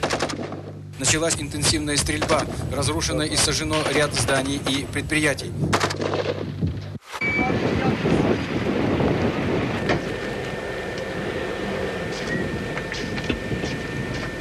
Ну, надо идти на переговоры и создать мир в этой земле.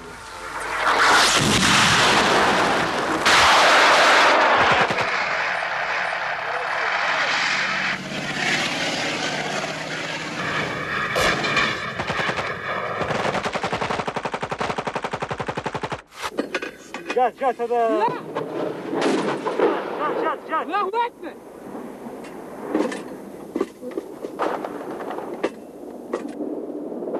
Ясно, что э, сама Ингушетия в полном объеме с этой проблемой не справится. Э, помощь федерального центра поступает туда постоянно и будет поступать.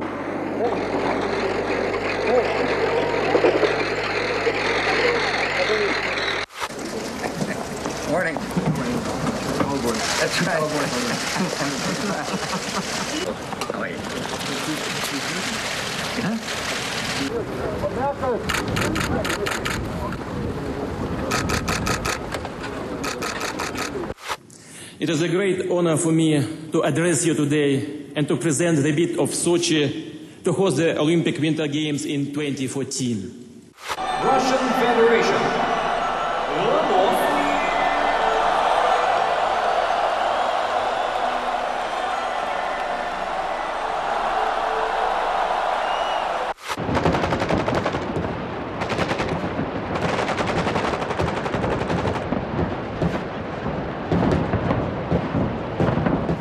Президент Российской Федерации я обязан защищать жизнь и достоинство российских граждан.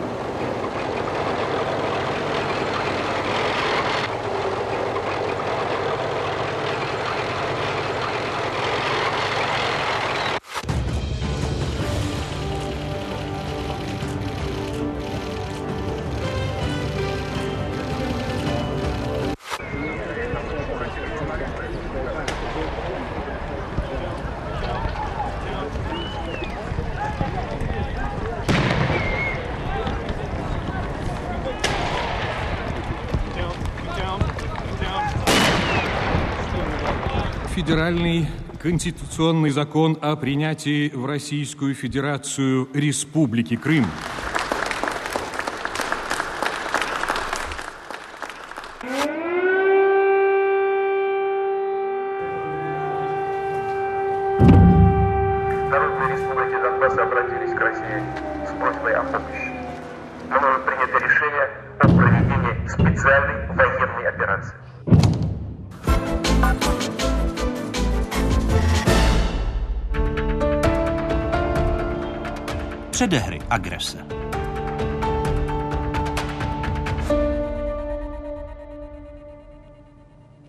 Tak zní název třetí kapitoly dnešního mimořádného fokusu, který vysíláme z budovy, historické budovy Národního muzea v Praze z Panteonu. A dalšími hosty fokusu jsou novinářka Petra Procházková, dnes působící v deníku N. Hezký dobrý večer, Petr. Dobrý večer.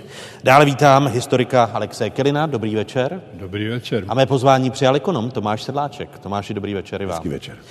Petro, vy jste v minulosti působila jako zpravodajka lidových novin v Rusku, také v mnoha válečných oblastech. Mnohé z těch agresí, které jsme nabídli v tom našem pohledu do archivu, tak jste zažila na vlastní kůži.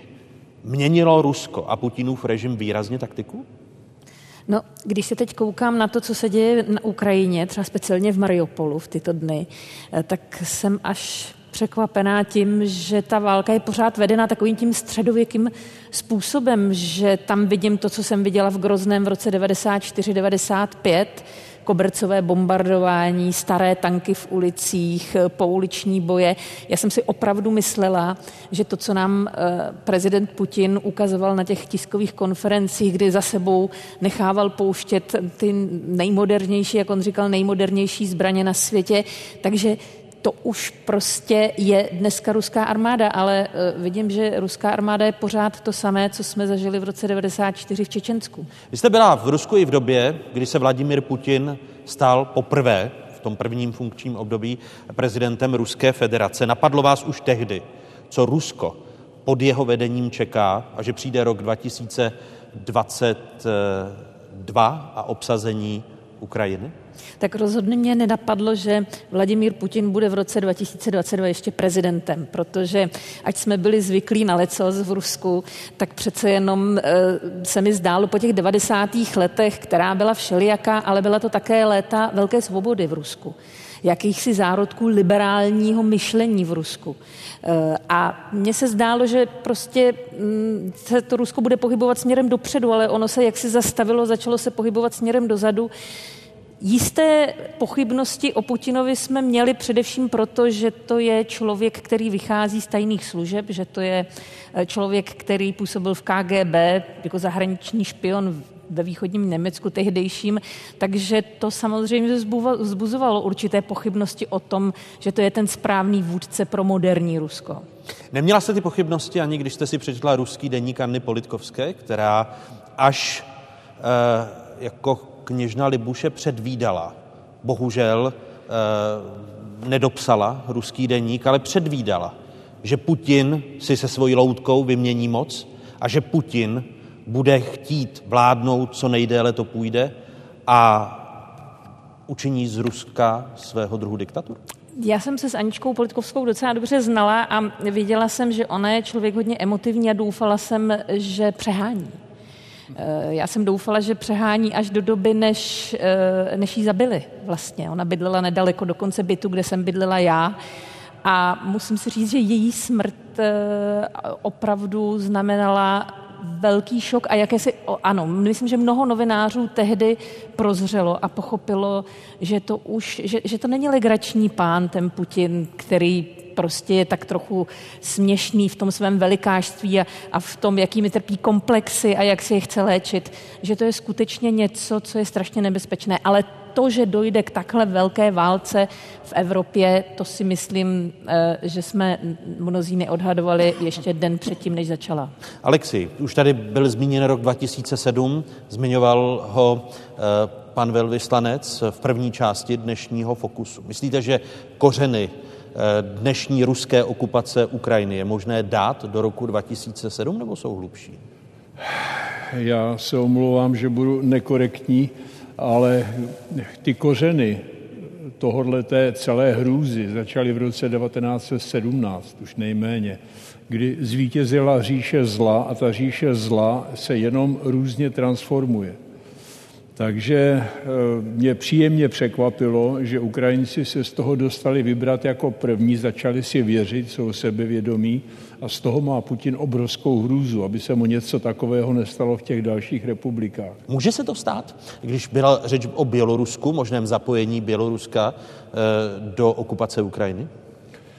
Stát se může ledascos, ale eh, dá se to opravdu těžko odhadnout. Ono bude hodně záležet na tom, jestli v tom všechny tyhle ty národy, eh, které tu hrůzu tam prožívají už sto let a jsou decimovány, likvidovány a degradovány, jestli eh, jim k tomu někdo je ochoten zvenčí pomoct.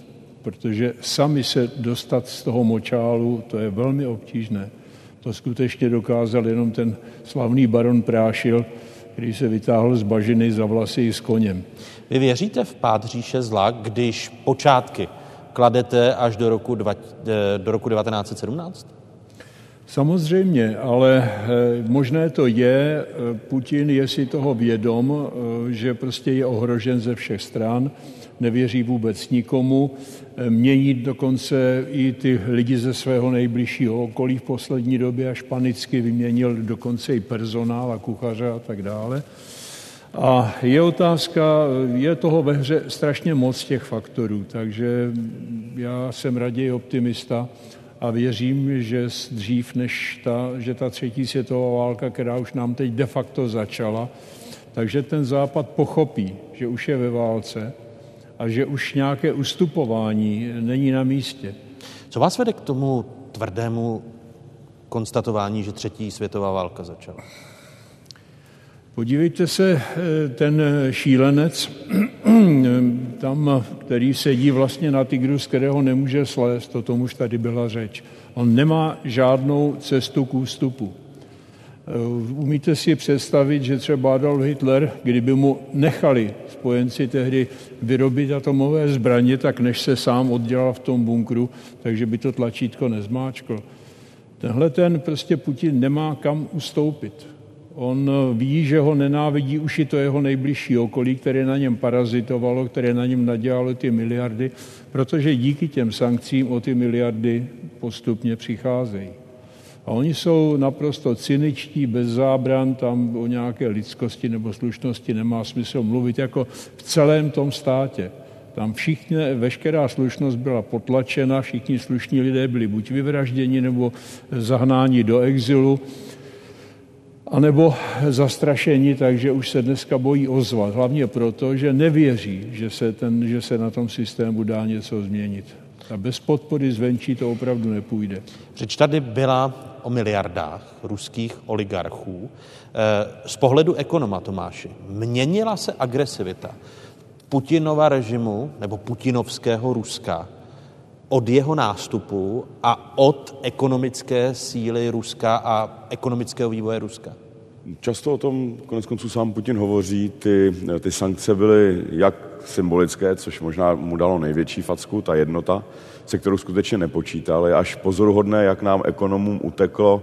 Nás v tom totiž taky jako nikdo neškolil, jak vypadá e- ekonomika země, která se de facto připravuje na válku. Teď ze zpětného pohledu je to hezky vidět a je vidět, že vlastně podcenil tu, tu naši schopnost, byť řekněme symbolickou, um, uh, ty, ty sankce uvalit. Je to asi jako s teroristou, jestli je nějaká naděje, že terorista přestane terorizovat své oběti v momentě, kdy mu přestaneme nebo podstřihneme dodávky jídla. Um, v krátkém období ne, ale po měsíci a půl by se ta situace mohla změnit a tak nějak vypadá i ruská ekonomika. Ruská ekonomika nebyla žádná hitparáda ani, v, ani před začátkem té invaze. Konec konců i ta invaze samotná by byla na tak slabou ekonomiku jakou, a malou ekonomiku, jakou ruská je, velkým soustem. A plus k tomu je tedy opravdu obtížná, obtížená vnějšími sankcemi a vnitřním, vnitřní krizí vlastně na uh, ruské makroekonomice není jediný pohled, který by, který by nekolaboval a který by nevypadal, nevypadal krizově a je dost těžko představitelné, že uh, ta ruská ekonomika by vydržela déle než 4-5 měsíců, aniž by se teda nevrátila do naprosto masochistické války, kterou zase, že Putin rozpo, eh, započal a teď, když slyším tu historickou úvahu, tak možná je to jistá disciplína, která se v Rusku prostě dlouhodobě hraje, masochistické války.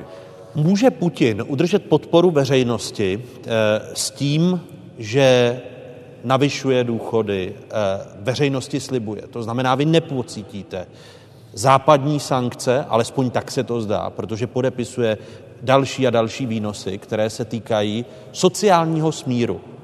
Sankcemi, západními sankcemi postiženého Ruska?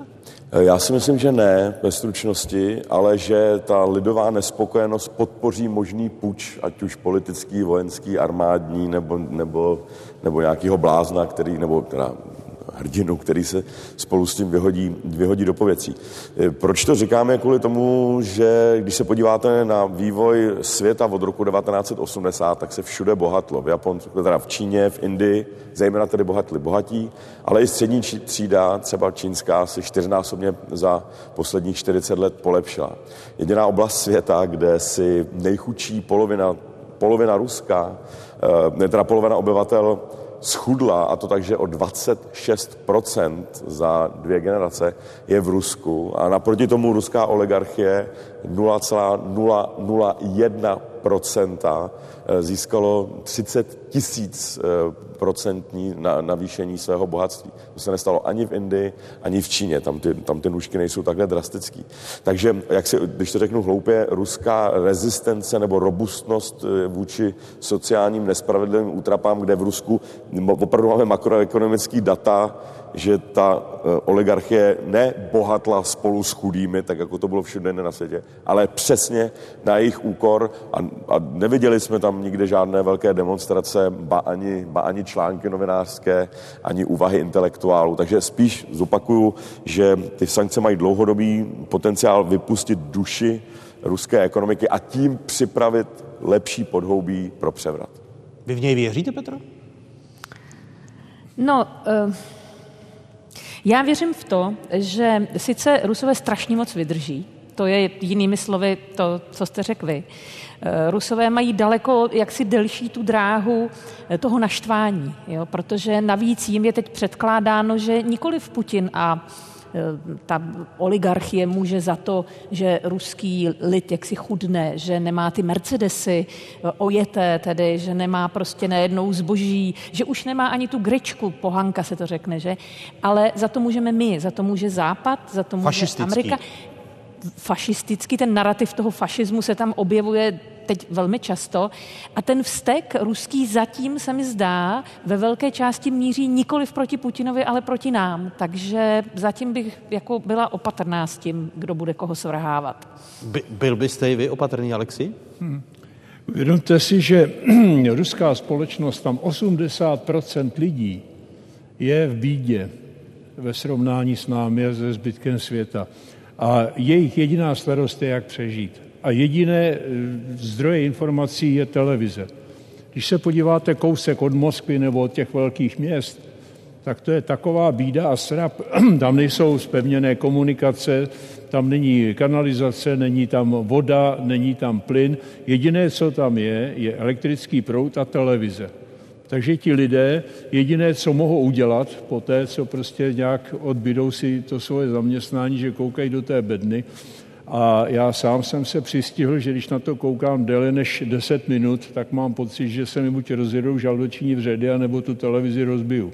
Ono totiž, eh, když tohle to na vás bude působit dlouhodobě, tak ta společnost už bude totálně zdevastovaná a ty hrbaté duše, jak se říká v Rusku, narovná už jenom hrob.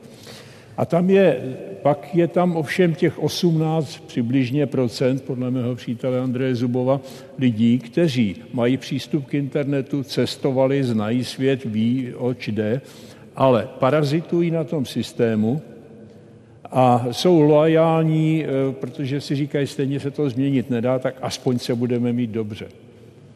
A eh, tihleti lidé, pokud tam dojde k nějakému puči, a e, budou chtít nahradit toho Putina nějakým jiným člověkem, který by měl být podle nich přijatelný pro Západ, tak v žádném případě nebudou chtít změnit systém, jenom tu osobu. Ale pokud ten Západ jim na tohleto neskočí, tak jako to baštil teď spoustu let, tu lumpárnu, tak nezbyde, než prostě ta střední třída, těch 18% těch intelektuálů se spamatuje. Oni už dneska někteří opouštějí Rusko, odcházejí z televize, odcházejí z těch vysokých funkcí, protože si to nemohou srovnat se svým svědomím. Pak by byla nějaká šance, eh, aby v tom Rusku došlo ke změnám, ale to je strašně dlouhý proces. I vás se budou ptát studentky a studenti dnes tady v publiku. První dotaz je z Mělníka. Dobrý večer. Dobrý večer, uh, jmenuji se Vojtěch Deliš a svůj dotaz bych rád směřoval na Petru Procházkovou. Paní Procházková, uh, v podcastech Deníku N, pořízených ještě před vpádem ruských vojsk na Ukrajinu, jste se spíše přikláněla k názoru, že ruský diktátor Vladimir Putin skutečnou válkou pouze strašil. Domníváte se, že za současného stavu hrozí podobné nebezpečí i například Gruzii, jež dlouhodobě o vstup eh, do Severoatlantické aliance nebo Evropské unie usiluje a již část je momentálně také okupována ruskými vojsky? Předem děkuji za odpověď. Máte pravdu, já jsem se velmi spletla, já jsem si opravdu domnívala, že eh, rakety na Kijev, že to je něco z kategorie hollywoodských filmů, že to prostě neuvidíme.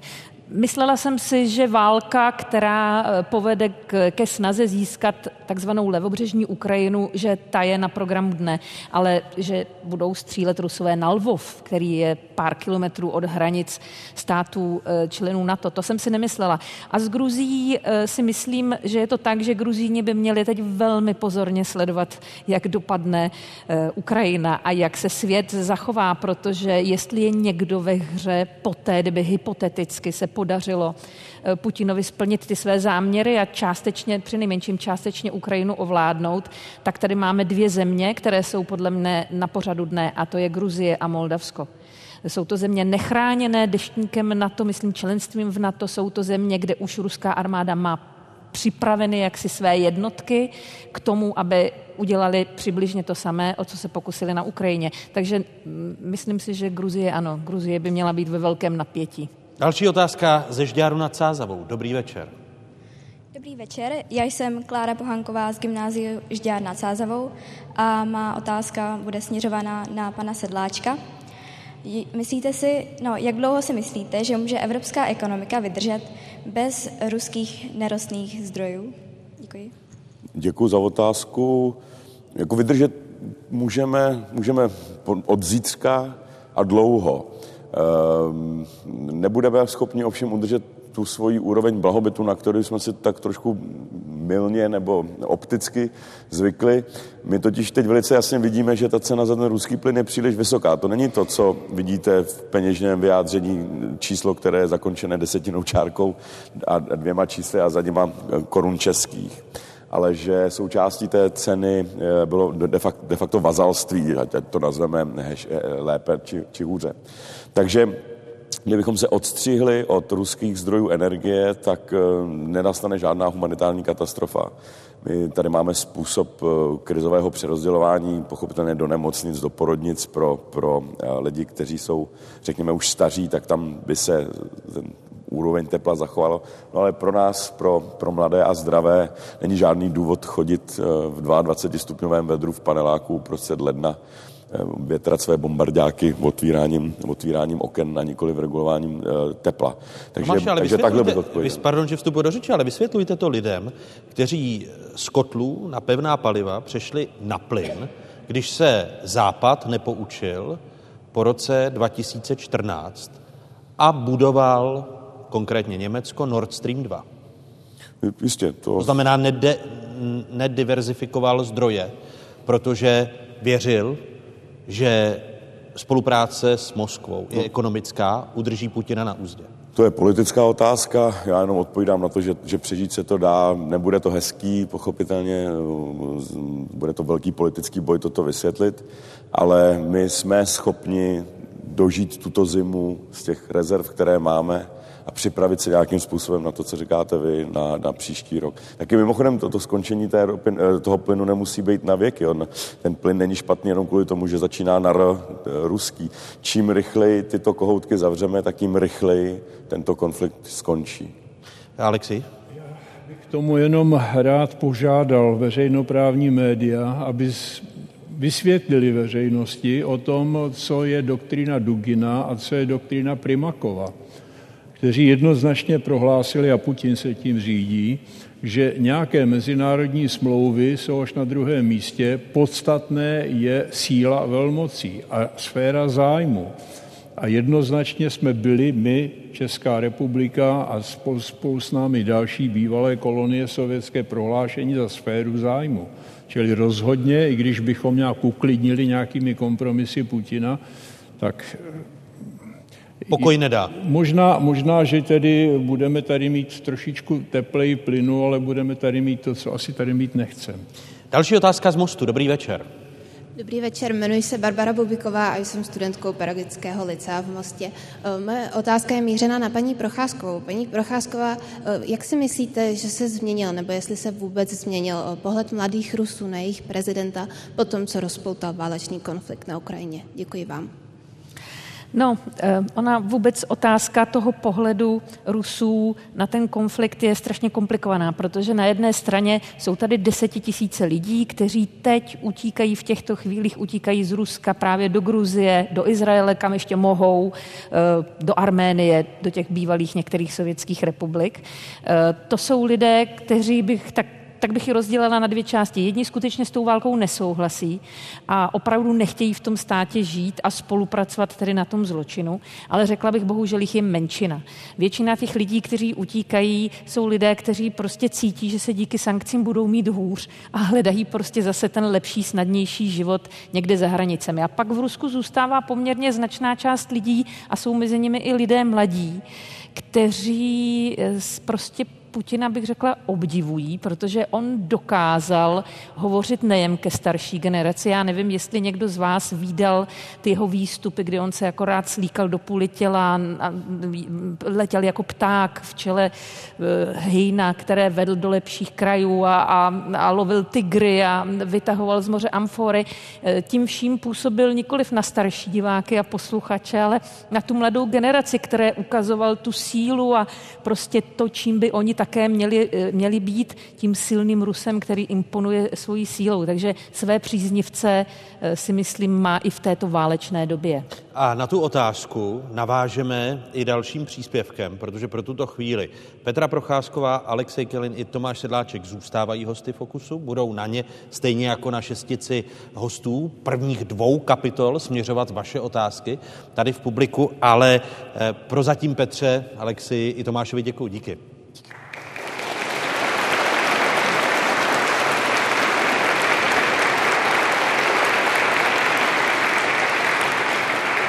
A když byla řeč o nejmladší generaci Rusek a Rusů, vojenské přehlídky, válečné písně, ruské děti jsou vystaveny propagandě už od útlého dětství. Ba co víc, od osmi let mohou vstoupit do junármie.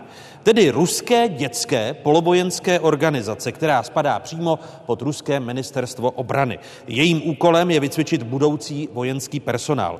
Děti se proto učí zacházet s kalašníkovem, zápasit nebo skákat z padáku. Они еще малыши, но уже изучают историю страны с великим боевым прошлым.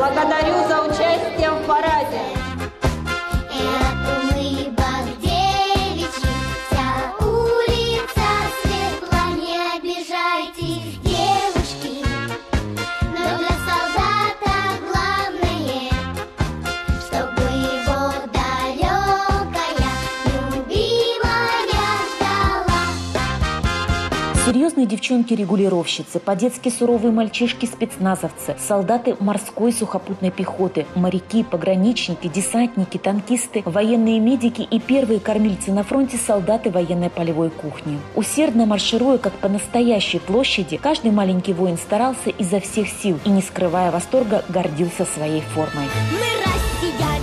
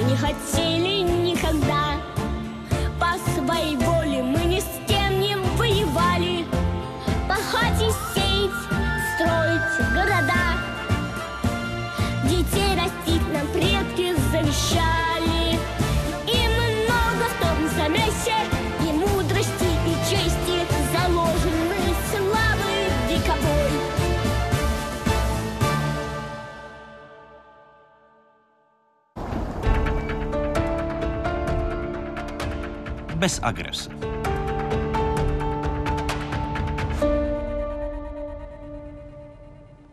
A devět hostů dnešního Fokusu, který vysíláme z Panteonu historické budovy Národního muzea v Praze, za což velmi děkujeme, v otázkách studentek a studentů, kteří jsou dnes tady s námi v publiku. První dotaz je s Chrudimi. Dobrý večer. Dobrý večer, já se jmenuji Ester Zavadilová a jsem z gymnázia Josefa Reslav Chrudimi. Mám dotaz ohledně dezinformací a to, jestli by se nějak dalo omezit jakoby dezinformace ohledně tohoto konfliktu a jestli ano, tak jak. A jelikož ve svém lidí mám pár lidí, kteří tomu věří, tak jak bych jim to mohla vyvrátit? Předem děkuji. Tak asi začneme u odborníka na dezinformace a propagandu, u Otakara Foltína. Tak eh, dezinformace, eh, jak už jsem říkal v, tom, eh, v té první části, tak samozřejmě jsou součástí našich životů a především jsou součástí toho takzvaného permanentního konfliktu, které, který vede Ruská federace. To znamená, dezinformace jste mohli vidět masivní nástup, konkrétně v České republice od debat o umístění toho amerického radaru a od té doby je to jenom horší. Samozřejmě výraznou negativní roli v tom hrají algoritmy sociálních sítí, což není něco, co by způsobilo Rusko, to je prostředí, v jakém, v jakém operuje. Nicméně, pokud přijdu přímo k té otázce, to znamená, jakým způsobem eh, ty dezinformace eh, běží teď. Jednoznačně vidíme v informačním prostoru, že eh, došlo ke zintenzivnění přibližně 14 dní po zahájení invaze, kdy ta česká část těch takzvaných užitečných idiotů vyšla z toho šoku a začala znovu přijímat ty narrativy, které šířily ruské kanály. Obecně platí, že dezinformace, která se objeví v azbuce, tak do 10 až 14 dnů se objevuje v české mutaci.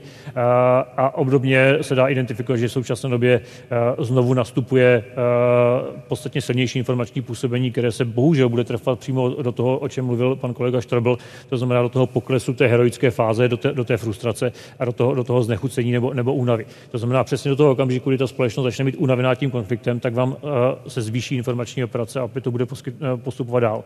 A jakým způsobem se bavit s lidmi, kteří tomu podlehnou, tak jednoznačně jako nemá smysl se hádat, protože důvod, proč oni tomu věří, tak zpravidla je psychologický, nikoli racionální.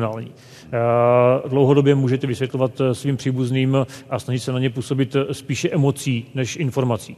Tím, že jim to vysvětlíte na základě racionálního argumentu, většinou to odmítnou. Dokonce ještě více budou věřit tomu, čemu věřit chtějí. Takže zpravidla je to emoce a velmi dlouhá a bohužel velmi pracná pracný způsob, jak je přesvědčit o tom, že doslova naletěli. A to si člověk přiznává hrozně nerad. A abych nebyl příliš dlouhý, ten hlavní úkol musí být na státu. To je to, o čem se neustále bavíme, to strategická komunikace, kdy potřebujete, aby ten stát těm lidem znovu a znovu dával velmi silná gesta, třeba takové gesto, jako udělal teď premiér Fiala tím, že jel do Kijeva, tak takto silná gesta musíte dělat poměrně často. Prostě musíte ukazovat, že ty hodnoty, za kterými stojíme, tak jsou silnější než frustrace, znechucení a podlehnutí dezinformacím. Tady do, doplňující otázka na Bohuslava Sobotku nepodcenil. Stát, když se teď ohlednete za svou premiérskou kariérou, právě třeba tu strategickou komunikaci státu, její sjednocení v určité informační ruské válce? Já si myslím, že určitě strategická komunikace se mus, dá, zlep, dá se zlepšovat, musí se zlepšovat a mohli jsme ji mít lepší. Jednoznačně ano. My jsme některé první kroky podnikli. Na ministerstvu vnitra jsme zřídili část jednotku, která se měla začít a začala se zabývat hybridní hrozbou a hrozbou terorismu. Já si tehdy vzpomínám, že už samotný fakt, že jsme se na tohle začali soustředit, tak vyvolalo velmi negativní reakci právě té dezinformační extremistické scény a řekl bych proruské scény v danou chvíli. No a faktem také je, že ačkoliv Rusové nevymysleli sociální sítě, tak je začali jako první velmi aktivně používat pro své vlivové operace v Evropě. Viděli jsme to během Brexitu, viděli jsme to během amerických prezidentských voleb, u nás jsme to viděli během uprchlické krize. Já osobně mám zkušenost s kauzou Litium, která se objevila těsně před volbami v roce 2017 a ten, ty originální zdroje přesně pocházely z prostředí ruské komunikace a snahy ovlivnit třeba politické poměry u nás. Takže souhlasím s vámi, v té oblasti strategické komunikace je potřeba spoustu věcí dohánět. Pane velvyslanče, počítáte s tím, jako Ukrajina, že v nějaké fázi toho konfliktu opadne ta podpora, ta jednota, třeba i české společnosti a západních zemí, protože bude fungovat ruská informační válka a veřejnost se unaví, na což se záhy zeptám Daniela Štrobla? Počítáte s tím? Tak samozřejmě, že si uvědomujeme, že ta podpora bude klesat, protože bude fungovat nějaká únova z, z toho, co se děje na Ukrajině, protože ta pozornost nemůže, nemůže být jako koncentrována na Ukrajině pořád. To, to, tomu rozumíme. Ale já doufám, že to nebude, nebude kvůli tomu, že prostě začne fungovat nějaká, nějaká proruská dezinformace tady, protože já si opravdu myslím, že Česká republika dokázala během těch posledních několika týdnů tu válku s, s ruskou dezinformací vyhrát. A mně se zdá, že prostě, že prostě ten návrat k tomu, co bylo, co bylo dřív, tady v této společnosti už není možný. Protože česká společnost teď už si dobře, dobře uvědomuje, kde je, kde je černé, kde je bílé. A když ta, ta podpora bude klesat, tak ne kvůli prostě té dezinformaci, ale kvůli prostě nějakým jiným, jiným, jiným věcem, jako, jako je únova. Ale to neznamená, že nemusíme prostě dávat na to pozor. Já teď možná budu trošku nediplomatický, ale já řeknu, že jsme ve válce, i Evropa, i Česká republika je ve válce, dezinformace je součástí hybridní války, kterou vede Rusko a musíme proti tomu zakročovat razantněji i administrativními způsoby, způsoby, protože když bojujete proti vojákům, samozřejmě, že, že budete na ně střílet. Stejně tak když máte před sebou nepřítele, který proti vám bojuje dezinformačními způsoby, tak svoboda slova samozřejmě to je dobře, ale když je to dezinformace, která zabíje taky lidi, která způsobuje lidské oběti, tak musíte proti tomu jednat razantně. Vy jste chtěl, Danieli, ještě, no. jak je možné předejít? Je-li to možné té únavě společnosti a vidíme v některých ohledech, že už k ní dochází? Předejít tomu asi nejde. Předejít tomu asi nejde, to je prostě fáze, která určitě nastane. Ale my ji známe. My máme za sebou, bohu dík, bohužel, já nevím, zkušenost s covidem. A mě tak, když jsem teď o tom přemýšlel, si myslím, že taková opravdu typická, frustrační, taková už ta fáze té únavy, nastávala zhruba loni touhle dobou, kdy se začalo masivně očkovat, společnost byla unavená už těmi opatřeními a do toho vlastně jsme viděli velký nárůst dezinformačních webů a zpráv a jakýsi boj těch, kteří chtěli očkování a nechtěli očkování a ten boj se vlastně stupňoval. Ale zdůraznuju jednu věc. Ta skupina Čechů, kteří se k očkování postavili nějak pragmaticky, třeba doví, jak proto nehorovali, ale očkovat se nechali, tak nakonec ta skupina těch opravdu odpůrců zůstala relativně malá. Já doufám, že nějak podobně to bude v souvislosti s pomocí Ukrajině. To znamená, ano, opadne to nadšení, tak jako jsme přestali šít roušky, kdysi v rámci covidu, opadne to velké nadšení, ale že zůstane velká část populace, která v té pomoci třeba ne tak heroické, ale vydrží.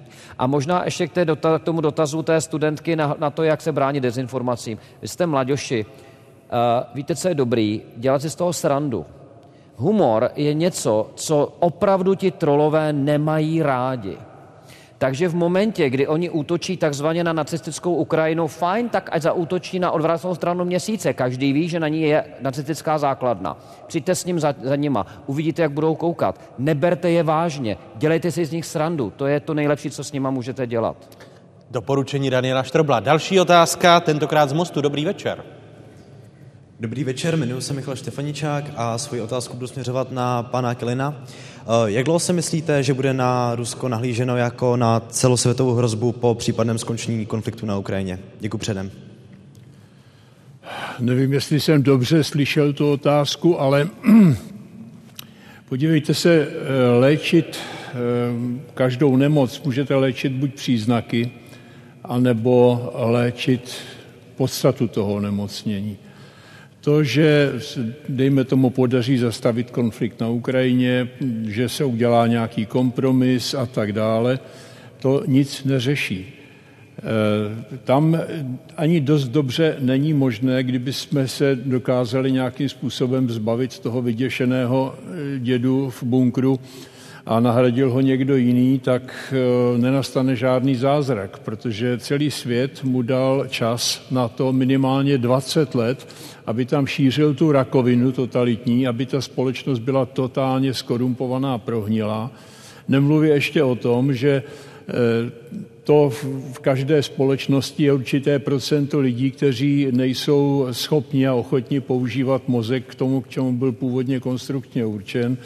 To znamená, že odborníci někde o tom píší, že v těch vyspělých společnostech, kde ta demokracie má dlouhou tradici, takže je to 15%, v těch autoritativních je to 30%, ale ve státu, kde 100 let probíhala debilizace obyvatelstva, tak to procento je podstatně větší, bohužel. Takže vyléčit to, to je otázka na několik pokolení. Já se omlouvám, že jsem tak pesimistický, ale prostě doufám, že, že to moře krve, ty strašné oběti, že budou mít ten pozitivní efekt, že se konečně svět spamatuje a začne se chovat racionálně a nebude nejvyšší hodnotou zisk a kšeft za každou cenu, že pochopí, že i peníze můžou smrdět.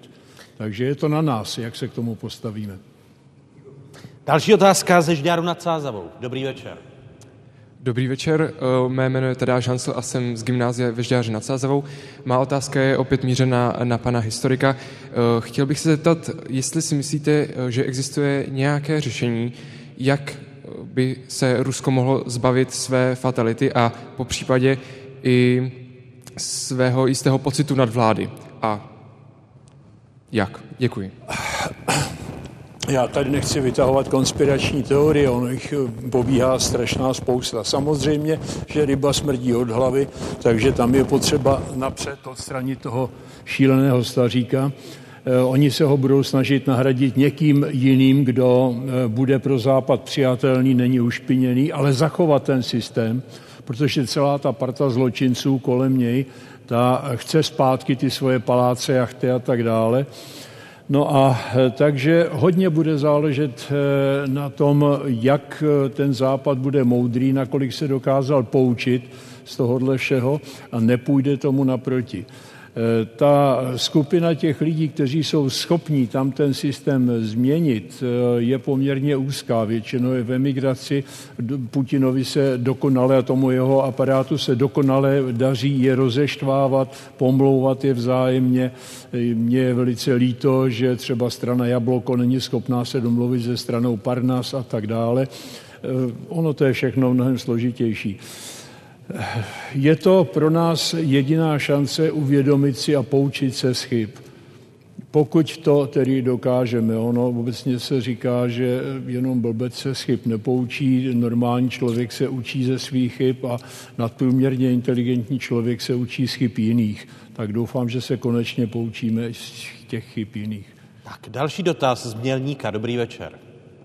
Dobrý večer, já se jmenuji Adrieli Suarez Maciel a jsem z gymnázia na Palacha a měla bych eh, dotaz na pana Štrobla. Eh, co si tedy myslíte, že by se dalo udělat pro to, aby eh, ochota lidí pomáhat ukrajinským uprchlíkům vydržela i nadále? Děkuji za odpověď. Mm-hmm. A vždycky v těch situacích pomáhají pozitivní příklady. To znamená, zde je velká úloha médií nepolevovat. Je to podobné zase jako s tím covidem. V okamžiku, kdy se covid začal vytrácet, z těch headlineů a tak dále, tak jsme měli pocit, že vlastně už je po starostech, už není potřeba a ta naše tendence něco v tom dělat byla samozřejmě menší. Čili bude důležité, aby média dál přinášela třeba i drobné, malé příklady toho, že Češi pomáhají, Češi jsou národem těch, který, kdo nezůstal vzadu, jo? že je to něco, na co můžeme být pišní. Udělat z toho jakýsi, možná to řeknu nešikovně, ale image a znovu ten, ten, ta frekvence těch zpráv nemusí být permanentně 24 hodin denně, ale nesmí vyschnout. To je jedna věc. A druhá věc, uh, určitě sociální sítě, kde ty příběhy budou, neboli vlastně udělat z té pomoci Ukrajině jakousi součást našich životů, která, znovu říkám, nemusí být hektická, nemusí být hysterická, ale o to delší, o to konstantnější, s tím, že prostě skončí, až Ukrajina bude chtít. Ne, až budeme chtít my. Eh, další dotaz s Chrudimi. Dobrý večer. Dobrý den, mé jméno je Daniel Rusek a rád bych svůj dotaz cílil na pana Sedláčka. Dobrý večer, pane Sedláčku. Eh, tento dotaz zde už zazněl ovšem ohledně eh, vlastně Evropské unie. Já bych rád cílil přímo na Českou republiku. Jak vlastně velký vliv a dopad by mělo celkové odstřižení teoreticky vlastně veškerých paliv vlastně ze strany Ruska. Myslíte si, že eh, by to bylo pro nás fatální vzhledem ještě k nebezpečně vzrůstající inflaci v naší zemi? Předem děkuji za odpověď. Děkuji za, otázku. Děkuji za otázku. Pro nás by to fatální nebylo. V žádném případě fatálně něco, co končí smrtí. Eh, mohlo by to být ovšem velice jako mnohem bolestivější, by to bylo pro ruskou stranu, protože eh, víc než na jakékoliv dani vybírá eh, ruský stát, to znamená Putin, na ropě a na, a, a na, na plynu. Takže kdyby tento, my tady vlastně jsme v takovém jako trošku stokholmským perverzní situaci, kdy krmíme eh, příšeru, která nám pomalučku, polohoučku, anebo už ne ani pomalučku, polohoučku, ale, ale, ale eh, dramaticky ukusuje ruku. Takže my jsme o, mnohem, na mnohem vyšší úrovni blahobytu, ze které můžeme padat. A my máme teď ten luxus, že to, co my ekonomové vždycky brali jakožto mírový prostředek, totiž obchodování mezi národy, je to konec konců základ evropského míru. Na, ne, na Německo se nenávidělo s Francií mnohem víc, než je to teď mezi Evropou a Ruskem. Takže my už teď musíme do jisté míry uvažovat, uh, uvažovat jakým způsobem uh, tu ekonomiku nebo ekonomii zase použít jakožto mírotvůrce, ale v současné době bohužel musíme naši ekonomiku použít jako zbraň. Závěrečná otázka, která směřuje na ukrajinského velvyslance, který je naším hostem. Pane velvyslanče, pokud byste měl odhadnout, kdy a jak ruská agrese na Ukrajině skončí, jak by zněla vaše prognóza? Hm. Tak já bych samozřejmě přál, eh, aby eh, eh, tato válka skončila ukrajinským vítězstvím a vlastně průzkumy, které, které teď probíhají u nás v Ukrajině, ukazují, že, že přes 90% věří právě, právě takovému scénáři. Ale když se to stane, samozřejmě nemůžeme vědět. Mohou to být dny, protože, jak svědčí některé údaje, Rusko už použilo vlastně všechna vojska, která byly na to připraveni a už jsou na našem území a vlastně Ukrajina způsobuje Rusku velké ztráty. Ale mohou to být týdny, mohou to být měsíce. Nikdo o tom neví. Ale jediná, jedině, co, co, o, o čem jsme přesvědčeni, že určitě to nezvládneme sami. A my jsme opravdu moc, moc vděční našim partnerům, našim přátelům v celé Evropě, zejména v České republice, která je jednou, jedním z lídrů ohledně poskytování Ukrajině obranného materiálu. A jsem přesvědčený, že s vaší pomocí to určitě zvládneme. Děkuji všem devíti hostům, kterými dnes byli. Velvyslanec Ukrajiny v České republice Jevhen Perebinis. Děkuji. Děkuji za pozvání. Bývalý premiér Bohuslav Sobotka. Děkuji za pozvání. Mé pozvání přijal i generál Petr Pavel. Děkuji. Jaderná inženýrka Dana Drábová. Sláva Ukrajině! Sláva. Daniel Štrobl. Historik, odborník na dezinformace a propagandu Ottakar Foltín. Novinářka deníku N Petra Procházková. Historik Alexej Kelin a ekonom Tomáš Sedláček. Děkuji vám. Děkuji vám, skvělému publiku, studentkám a studentům a učitelům Pedagogického licea Střední pedagogické školy v Mostě, Gymnázia Jana Reslera v Chrudimi, Gymnázia ve Žďáře nad Sázavou a Gymnázia na Palacha v Mělníku. Děkuji vám, že jste se ptali. Díky za vaše otázky. Vám divákům z Pravodajské 24 děkuji, že jste dnes s námi byli necelé dvě hodiny tady v nádherné historické budově Národního muzea v Praze, tady v Panteonu. Hezký zbytek večera, děkuji mnohokrát. Děkuji mnohokrát.